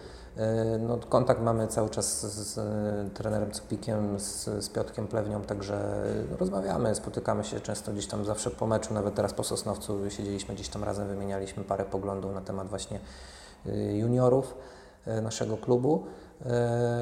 No ale tak, tak na, na żywo, że tak powiem, na, na co dzień może tak, no, no takiej jakby sposobności nie mamy. To bardziej trener, trener Bryłka i trener Kaniuka.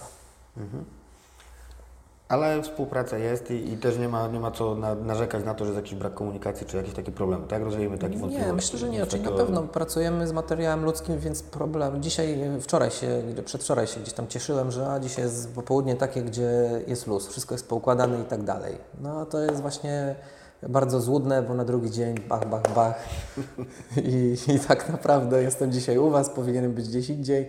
Y, Mówię tu w odniesieniu do tematów służbowych, ale no, codziennie się coś dzieje. Co, co chwilę są jakieś rzeczy, które trzeba naprawiać, poprawiać, udoskonalać, modyfikować, rozmawiać, szukać rozwiązań optymalnych. Nie zawsze każdy będzie zadowolony, nie zawsze są to sytuacje win, win, win and win, tak? Także yy, no, dużo rzeczy, nie takich y, sztampowych, nie, nie, nie jest to proces wyprodukować, y, opakować, sprzedać, zarobić i od nowa. Tak? Tutaj oczywiście krąg pewien działań takich organizacyjno-szkoleniowych jest zamknięty, mamy swój taki kalendarz roczny, ale no wiadomo, takie, taka proza dnia codziennego też dostarcza różnego rodzaju wyzwań i tak ja bym to traktował i traktuję jako wyzwania, nie problemy, tak? bo oczywiście pewne rzeczy czasami no nie da się ich naprawić, albo, albo są w sytuacji takiej, a nie innej, no ale tu trzeba szukać trochę innych rozwiązań i wyjść. Okej, to idziemy dalej, choć boję się, że, że w tej sytuacji to pytanie, trochę już udzieliliśmy odpowiedzi na to pytanie, ale, ale spróbujmy. Trener Mariusz Rumak y, w czasach swojej pracy w Odrze y, kilkukrotnie, czy w wywiadach, podczas spotkań z kibicami podkreślał właśnie wartość y, Akademii. Zresztą to samo dyrektor sportowy pan, pan Mutała. Mówili o tym, o tej potrzebie współpracy i, i, i właśnie budowania silnej Akademii jako zaplecza dla pierwszej drużyny. Więc pytanie brzmi, jak w takim razie z trenerem Rumakiem, z panem dyrektorem Motałą układała się ta współpraca Akademii? Ona była jakoś inaczej niż jest to teraz? To były faktycznie bardziej te akcenty były postawione na Akademię, czy może wyglądało to po prostu podobnie? Czy ja mogę się odnieść do swojej osoby? Nie chciałem się wypowiadać za inne No osoby, bo każdy może mieć swoją opinię i, yy, i inne realia mogą wystąpić u niego, yy, u każdej z tych osób. Yy, jeśli chodzi o kwestię współpracy, z trenerem Rubakiem, no to u mnie ona nie była zbyt, y, zbyt, że tak powiem, rozbudowana, ponieważ tak jak y, w odniesieniu do Piotrka Plewni w tej chwili, tak? Ja jestem na dole, trener jest na górze, y, trochę za bardzo nie łączą nas czy to kategorie wiekowe, przykładowo juniora, młodszego, starszego, którzy mogą wejść w życie pierwszej drużyny, tylko mówimy o czymś innym. No, w, projekcie tym długofalowym miało być to rozwijane Y, nawet oddolnie w, w pewien sposób. Nasza współpraca, że tak powiem, gdzieś tam rozpoczęła się y, w lipcu, sierpniu tamtego roku. Y, nasze pierwsze spotkanie, gdzie, gdzie zaprezentowałem trenerowi schemat organizacyjny całej akademii, zasoby kadrowe itd., tak itd., tak jak to wszystko u nas wygląda. Z tego, co dane było mi słyszeć, no to y, nie było w tym nic negatywnego, bardziej pozytywnego, czyli y, też nie mieli świadomości, że, że jest to powiedzmy sobie tak rozbudowane. Myśleli, że jest to, myślał trener, że jest to y, troszkę, troszkę inaczej.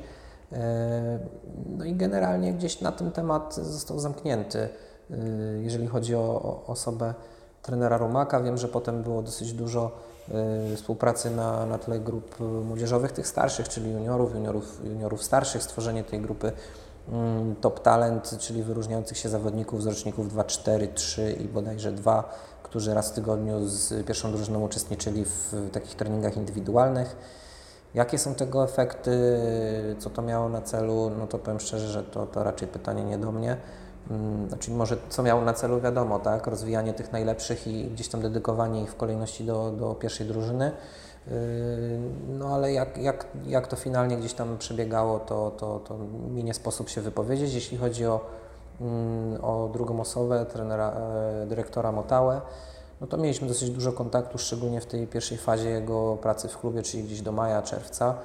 E, bo potem już e, mocno skupił się na, na, na działaniach pierwszej drużyny, było, było okno transferowe i tak dalej, także my również byliśmy na, na różnego rodzaju obozach, także nie, no, nie za bardzo mieliśmy możliwość współpracy takiej na co dzień.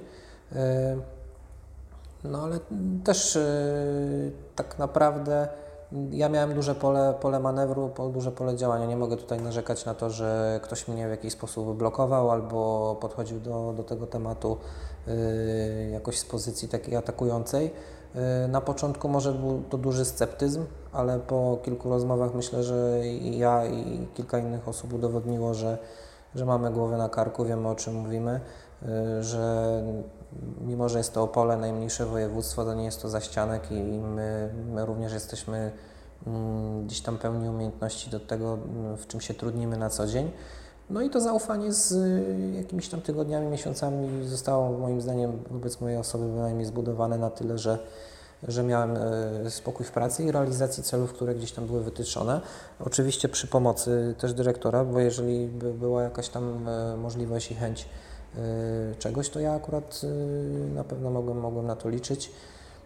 A tak, żebyśmy współpracowali ze sobą na, na co dzień, no, no, czasami były sytuacje, w których trzeba było zawodników młodych, którzy u nas nie są w województwie, gdzieś tam odkurzyć, przysłowiowo mówiąc, i, i podać na papierze dyrektorowi, bo chcieli ich sprawdzić. Między innymi tak Michał Sparwaser gdzieś tutaj wrócił do, mm, do klubu. Y, no i generalnie raczej Raczej tyle, tak jak mówię. Moja materia, ta struktura do 12 roku życia, przy której pracuję, za bardzo nie dotykała e, tego, w jaki sposób e, odbywało się to na górze.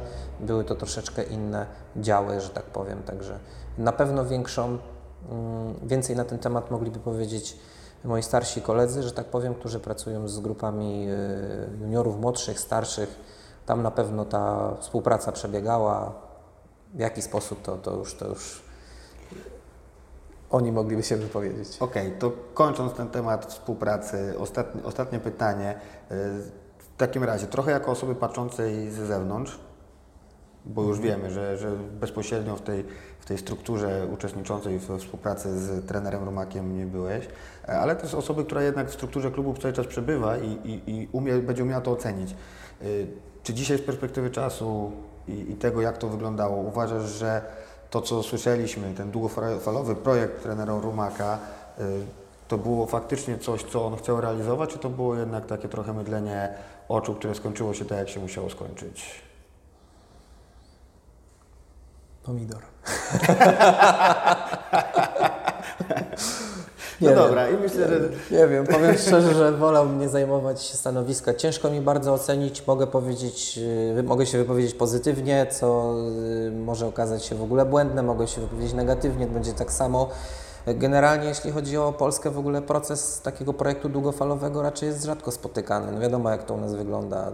No, Jest ważny wynik i, i, i trochę tego brakuje, także na pewno w tej początkowej fazie było to coś fajnego. Mi, tak mi się wydaje, że, że ktoś otrzymał zaufanie y, i, i mógł to zaufanie gdzieś tam spłacać. Jeśli ja mogę osobiście powiedzieć, mi troszeczkę chyba zabrakło takich celów pośrednich, bo, bo to mogłoby też tak rzeczywiście zweryfikować, y, jak ta praca postępuje. I czy idziemy w tym kierunku? Czy idziemy w tym trzeba? kierunku i tyle. I to, to nie, nie tutaj nie piję do kogokolwiek, tylko myślę, że każdego z nas powinien trochę czasami ktoś rozliczać w kwestii celów pośrednich, że powiedzmy do listopada masz to wykonać, potem siadamy, jak to wygląda. Super, dałeś radę, kurde, tu jeszcze jest tyle rezerwy, moglibyśmy trochę dorzucić, tak? Jesteś w stanie, jakie narzędzia potrzebujesz, czy nie wiem, potrzebny jest na to budżet i tak dalej. Trochę tak biznesowo też do tego trochę podejść. Jeżeli nie, no to dlaczego? Czy jest to Twoja wina, czy może, nie wiem, coś tam nie poukładaliśmy, nie zbudżetowaliśmy czegoś, czy może źle zweryfikowaliśmy środowisko i tak dalej, i tak dalej. W ten sposób do tego podejść, bo, bo tak ogólnikowo odpowiedzieć, było to fajne albo nie, no chyba to, to, jest, to jest taka błędna diagnoza. Tak jest moje zdanie, wydaje mi. Super, dobra. Trochę już nasza rozmowa trwa, więc pomału będziemy się zbliżali do końca. E, Ostatni ten panel pytań, które dostaliśmy, są takie pytania, które ja sobie nazwałem jako pytania o organizację. Trochę już o tym mówiliśmy, ale może, może trochę się uda rozbudować tą odpowiedź. Czy drużyna rezerw to szansa, czy strata dla klubu pierwszoligowego? Dobre pytanie. nie wiem, moim zdaniem, może nie, że nie wiem, nie wiem na pewno, ja mam swoje stanowisko na tej sprawie. Yy, tak, ale w odpowiednich realiach.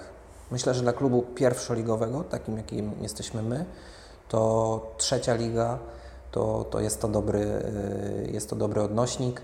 Mm, Na pewno w takim ułożeniu tego w procesie takim długofalowym, jak to ma wyglądać, bo to nie może być tylko zespół, który po prostu sobie jest i jest rezerwami, y, czyli karą dla zawodników, którzy y, nie łapią się do pierwszej osiemnastki, y, bądź nie, nie wypełnili pełnego wymiaru meczowego w dniu meczowym itd. itd.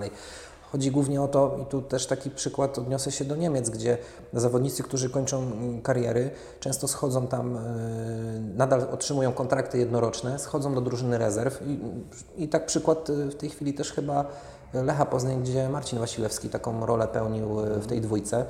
Y, I tam kwestia tego, by oczywiście zawodnicy, którzy nie wypełniają minut w pierwszej drużynie, y, schodzili i, i cały czas byli w rytmie meczowym, ale również ta możliwość tego, by wprowadzać zawodników z tych grup y, juniorskich i kwestia takiego mentoringu, otoczenia tych zawodników, którzy są trochę nieopierzeni, już myślą, że Pana Boga za, za nogi złapali. y, i trochę im czasami sodówka odbija.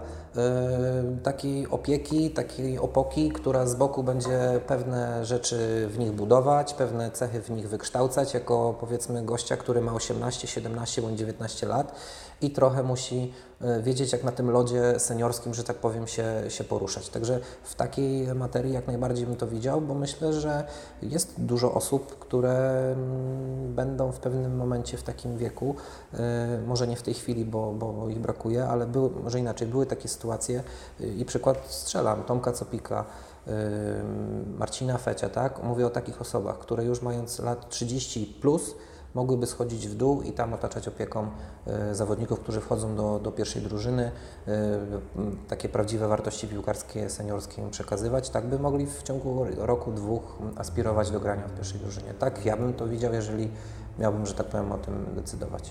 Super, bardzo fajna wizja, bardzo mi się podoba.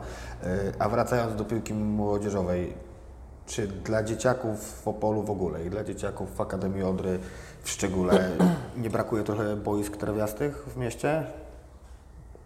Powiem szczerze, że jeszcze rok w tył byłem takiego zdania, że brakuje, ale w tej chwili dosyć mocno, mm, dosyć mocno y, tutaj ten temat zgłębiliśmy i praktycznie w tej chwili mm, trenujemy na boisku, na centrum sportu, we Wrzoskach, w Sławicach, w Czarnowąsach i na Groszmalu. Mogła jeszcze wejść to Oleska, ale, ale z różnych przyczyn bardziej takich infrastrukturalnych nie weszła, także mamy pięć lokalizacji, na których trenujemy. Mm, Gdzieś tam jeszcze przejawiały się, przejawiało się boisko w Grudzicach, ale tam też z kwestii takich technicznych nie, nie podjęliśmy tematu. Y, Jest to rok też taki przejściowy dla nas, także wiemy, że nie wszystkim się to podoba, bo jednemu jest za daleko, innemu jest za blisko, jednemu znowu pewne inne rzeczy kolidują, przeszkadzają. Mówię tutaj o bardziej o rodzicach chłopców, ale myślę, że w perspektywie czasu i już nawet po miesiącu, bo mieliśmy spotkania z różnymi grupami, ludzie doceniają to, że mogą w takim miejscu trenować, w takim i w takim. Y, No i też y, odniesienie do północnej, czyli do takiego miejsca, gdzie m, będą trenować już tylko ci wyselekcjonowani na stałe, że tak powiem.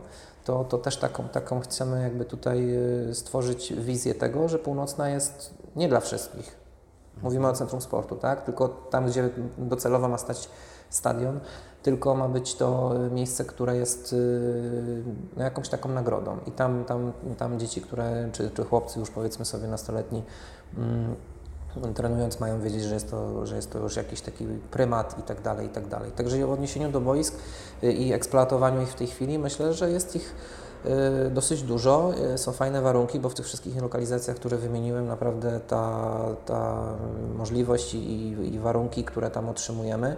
Wiadomo, gdzieś jest remont, gdzieś go nie ma, tu jest troszkę boisko bardziej równe, gdzie indziej mniej zielone, y, ale nie ma co narzekać. Też y, musimy wiedzieć, że żeby dojść na sam szczyt, też trochę przez te cięższe takie realia trzeba się mm, przeczołgać, przebrnąć, ale naprawdę wygląda to solidnie.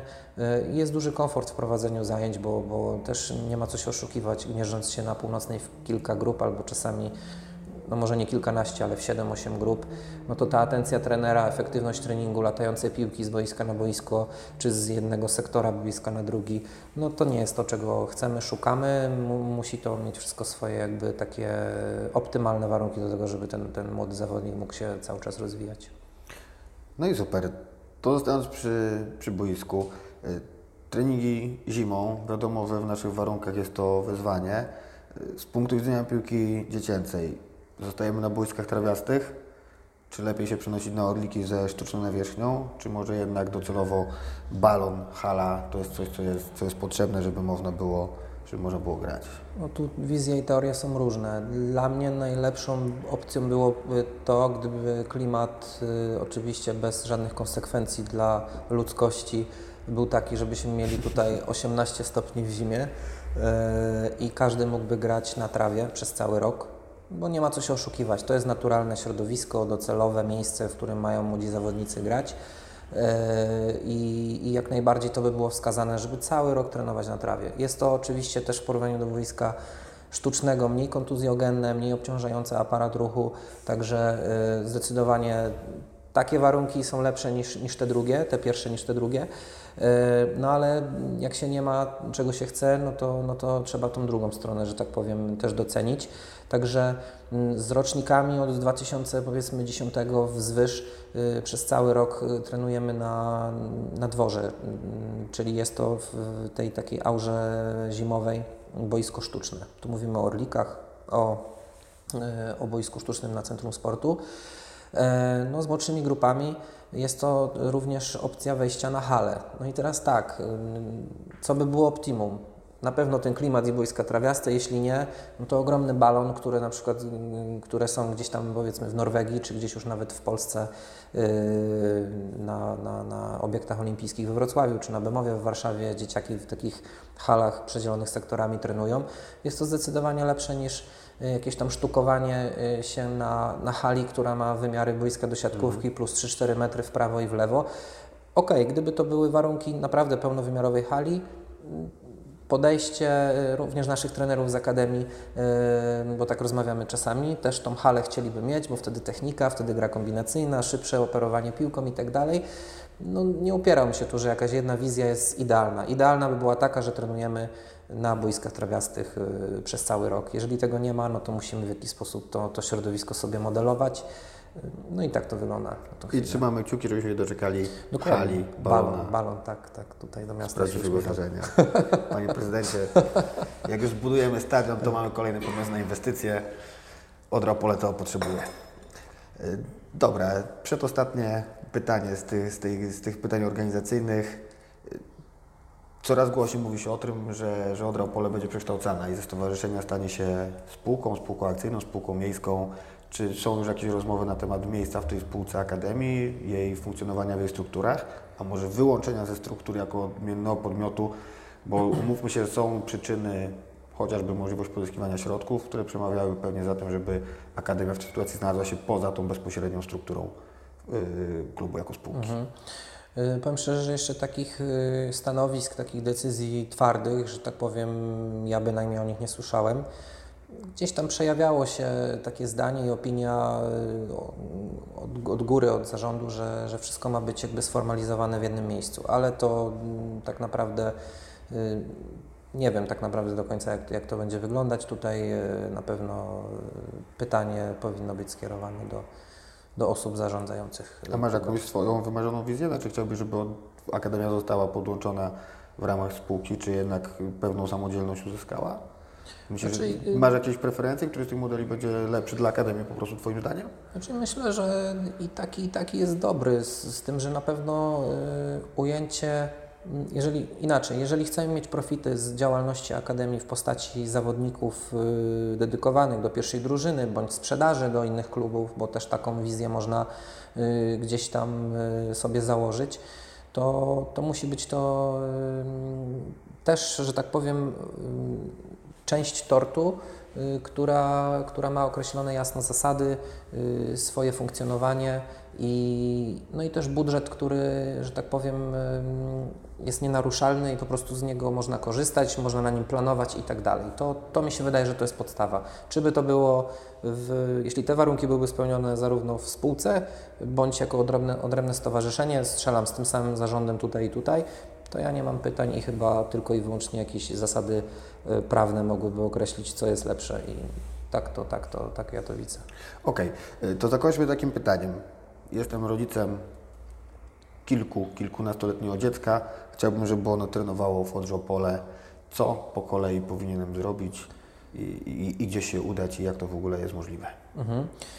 No to tak, jeżeli kilkunastoletniego dziecka, to jeżeli nie mamy pana syna na rozkładzie i go, że tak powiem, nie znamy i nie możemy zgłębić y, jego kariery, że tak powiem, dotychczasowej, no to będzie to ciężkie. Ponieważ już od, y, po szóstej klasie, od mniej więcej 12 bądź 13 roku życia y, jest taka selekcja dosyć szeroko, mm, szeroko pojęta, gdzie około 60-70, w zależności od rocznika dzieciaków, y, przesiewamy przez sito. No i z tego zostaje dwadzieścia kilka chłopaków, którzy, którzy dalej gdzieś tam też w kolejnych etapach tej selekcji, że tak powiem, ulegają. Jeśli chodzi o młodsze dzieci, no to w tym momencie nie blokujemy nikomu wejścia do klubu. Y, W tym momencie jakby tutaj adekwatny jest kontakt ze mną, żebyśmy dedykowali dany poziom grupy i też w zależności od jakby historii zawodnika, czy przychodzi totalnie z podwórka albo z czyjegoś polecenia, wybieramy drogę i dedykujemy grupę o takich umiejętnościach, bardziej powiedzmy sobie rekreacyjnych i takich naborowych, czy mówimy o chłopaku, który, którym y, o którym coś słyszeliśmy, któremu się przypatrujemy, a jednak rodzic trochę wyprzedził nasze kroki i sam chciałby jakby do tych struktur przystąpić, no to w tym momencie możemy zacząć już powiedzmy sobie z, z wyższego C.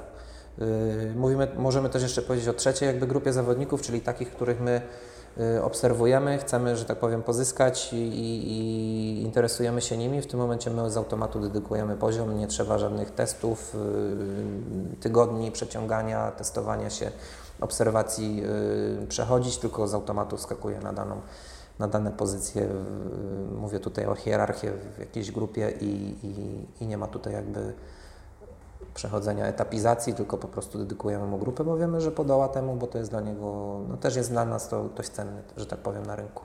Ma swoją określoną wartość. A jeśli byłby to przedszkolak albo dziecko z bardzo młodej podstawówki, Mhm. to, to, to też jest od razu takie, taka selekcja, dzielenie na grupę, czy, czy zbieramy w którymś momencie wszystko, co biega i chce biegać i, i sprawdzamy na, swoim, na swoich warunkach? No powiem szczerze, że w tym roku pierwszy raz takiej selekcji dokonaliśmy nawet na tych dzieciach najmłodszych, ale zastrzegliśmy rodzicom to też przez ten proces certyfikacji, bo tam są ramy liczbowe, poza które nie możemy wychodzić. Jest to maksymalnie 24 dzieciaków przy dwóch trenerach na daną grupę treningową. No i było zainteresowanie dosyć duże, było około 40 dzieci. No ale od razu powiedzieliśmy, że tylko będziemy brać na tą chwilę tych najlepszych. Też to trochę zainteresowanie nas, że tak powiem, przerosło i chcemy do tego się ustosunkować. Na takiej zasadzie, że na wiosnę, jak ponowimy nabory, to w tym momencie dla tych dzieciaków będzie miejsce. Także chwilowo musieliśmy komuś odmówić, ale, ale myślę, że to jest tylko kwestia czasu. Ci ludzie o tym wiedzą i myślę, że na wiosnę ponownie dla nich znajdzie się tutaj miejsce. No i super. I na tym się kończy ta najbardziej merytoryczna i, i, i, i odpowiadająca na pytania zadane przez kibiców y, część. Finiszując już zupełnie, y, prośba o odpowiedź na, na dwa pytania. Pierwsze jest takie, jak zamkniesz oczy i wyobrażasz sobie Odrę Opole, to gdzie ją widzisz za rok i gdzie ją widzisz za 10 lat? Już nie mówię o akademii, Mhm. nie mówię o jakichś konkretnych rocznikach, o, o Twoim kontekście. Mówimy o klubie całościowo, jak to sobie wyobrażasz, czego byś chciał, czym marzysz, gdzie wierzysz, że możemy być te, w tych dwóch etapach czasowych, za rok i za dekadę. No za rok mam nadzieję, że w tej samej lidze, bo w tej chwili to jest priorytet, nie ma co się oszukiwać, sytuacja nie jest ciekawa. Yy, czas nie jest nas, naszym przyjacielem, wręcz odwrotnie. Yy, no liczę na to, że zespół się po prostu gdzieś tam skonsoliduje jeszcze bardziej i, i te efekty punktowe przyjdą prędzej czy później, bo każda passa kiedyś się kończy i ta zła i ta dobra. Także myślę, że myślę, że, że tego bym chciał chyba najbardziej, żeby po prostu za rok zespół był nadal w tej samej lidze. W jaki sposób kadrowo ukształtowany, to już nie, nie, nie mi oceniać ani, ani decydować, ale generalnie, żeby ten status był utrzymany, bo, bo, bo jest w tej chwili ciężki moment.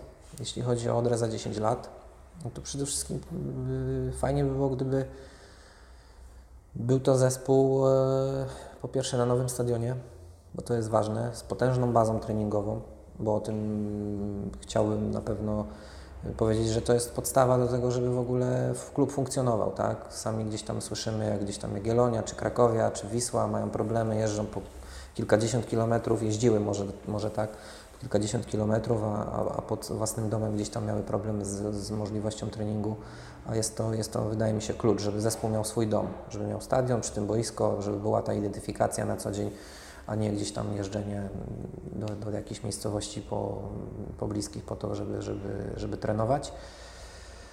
No, też chciałbym, żeby, żeby faktycznie ta akademia, to nad czym pracujemy, dało efekty, żeby to miało sens, żeby to pompowało ludzi, ten rynek lokalny i, żeby faktycznie ci nasi wychowankowie otrzymywali szansę i potem, y, żeby przyszła weryfikacja, żebyśmy wiedzieli, że ok, idziemy w dobrym kierunku, oni są faktycznie w stanie podołać temu, yy, tym realiom pierwszo- bądź ekstraklasowym, bo myślę, że każdy by chciał, żeby za 10 lat, jak już będzie nowy stadion, to te apetyty wzrosną, by ta Odra była w ekstraklasie na, na sezon dwa, może i dłużej i, i, i może takim trochę przykładem Piasta Gliwice gdzieś tam pójść, bo, bo, bo jest to blisko, a jednak im się udaje, więc myślę, że nam tak samo po, po, po, powinno się udać.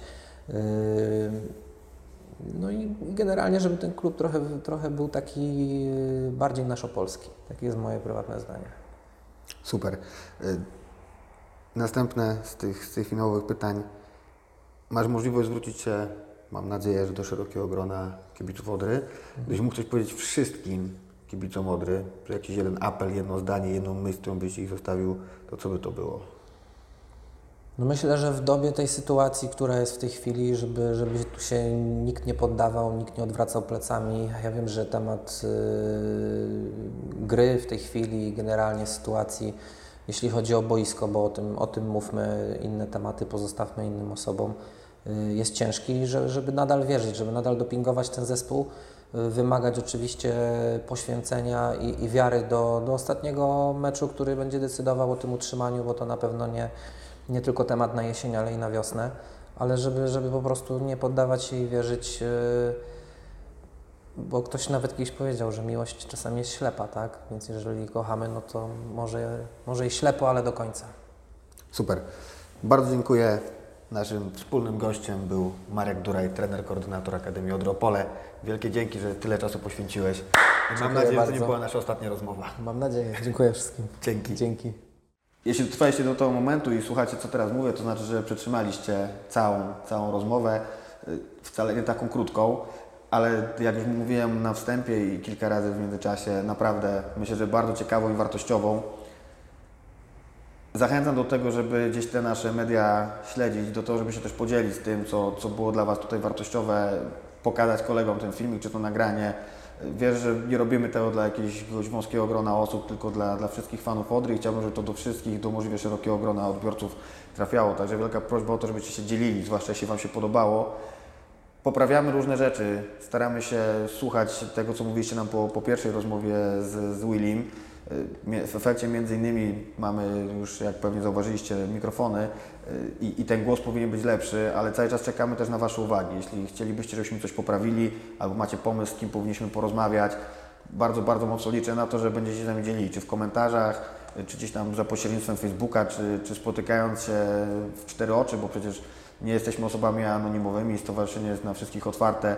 Za każdy taki, taki feedback, jak to się teraz modnie mówi, będę Wam bardzo wdzięczny.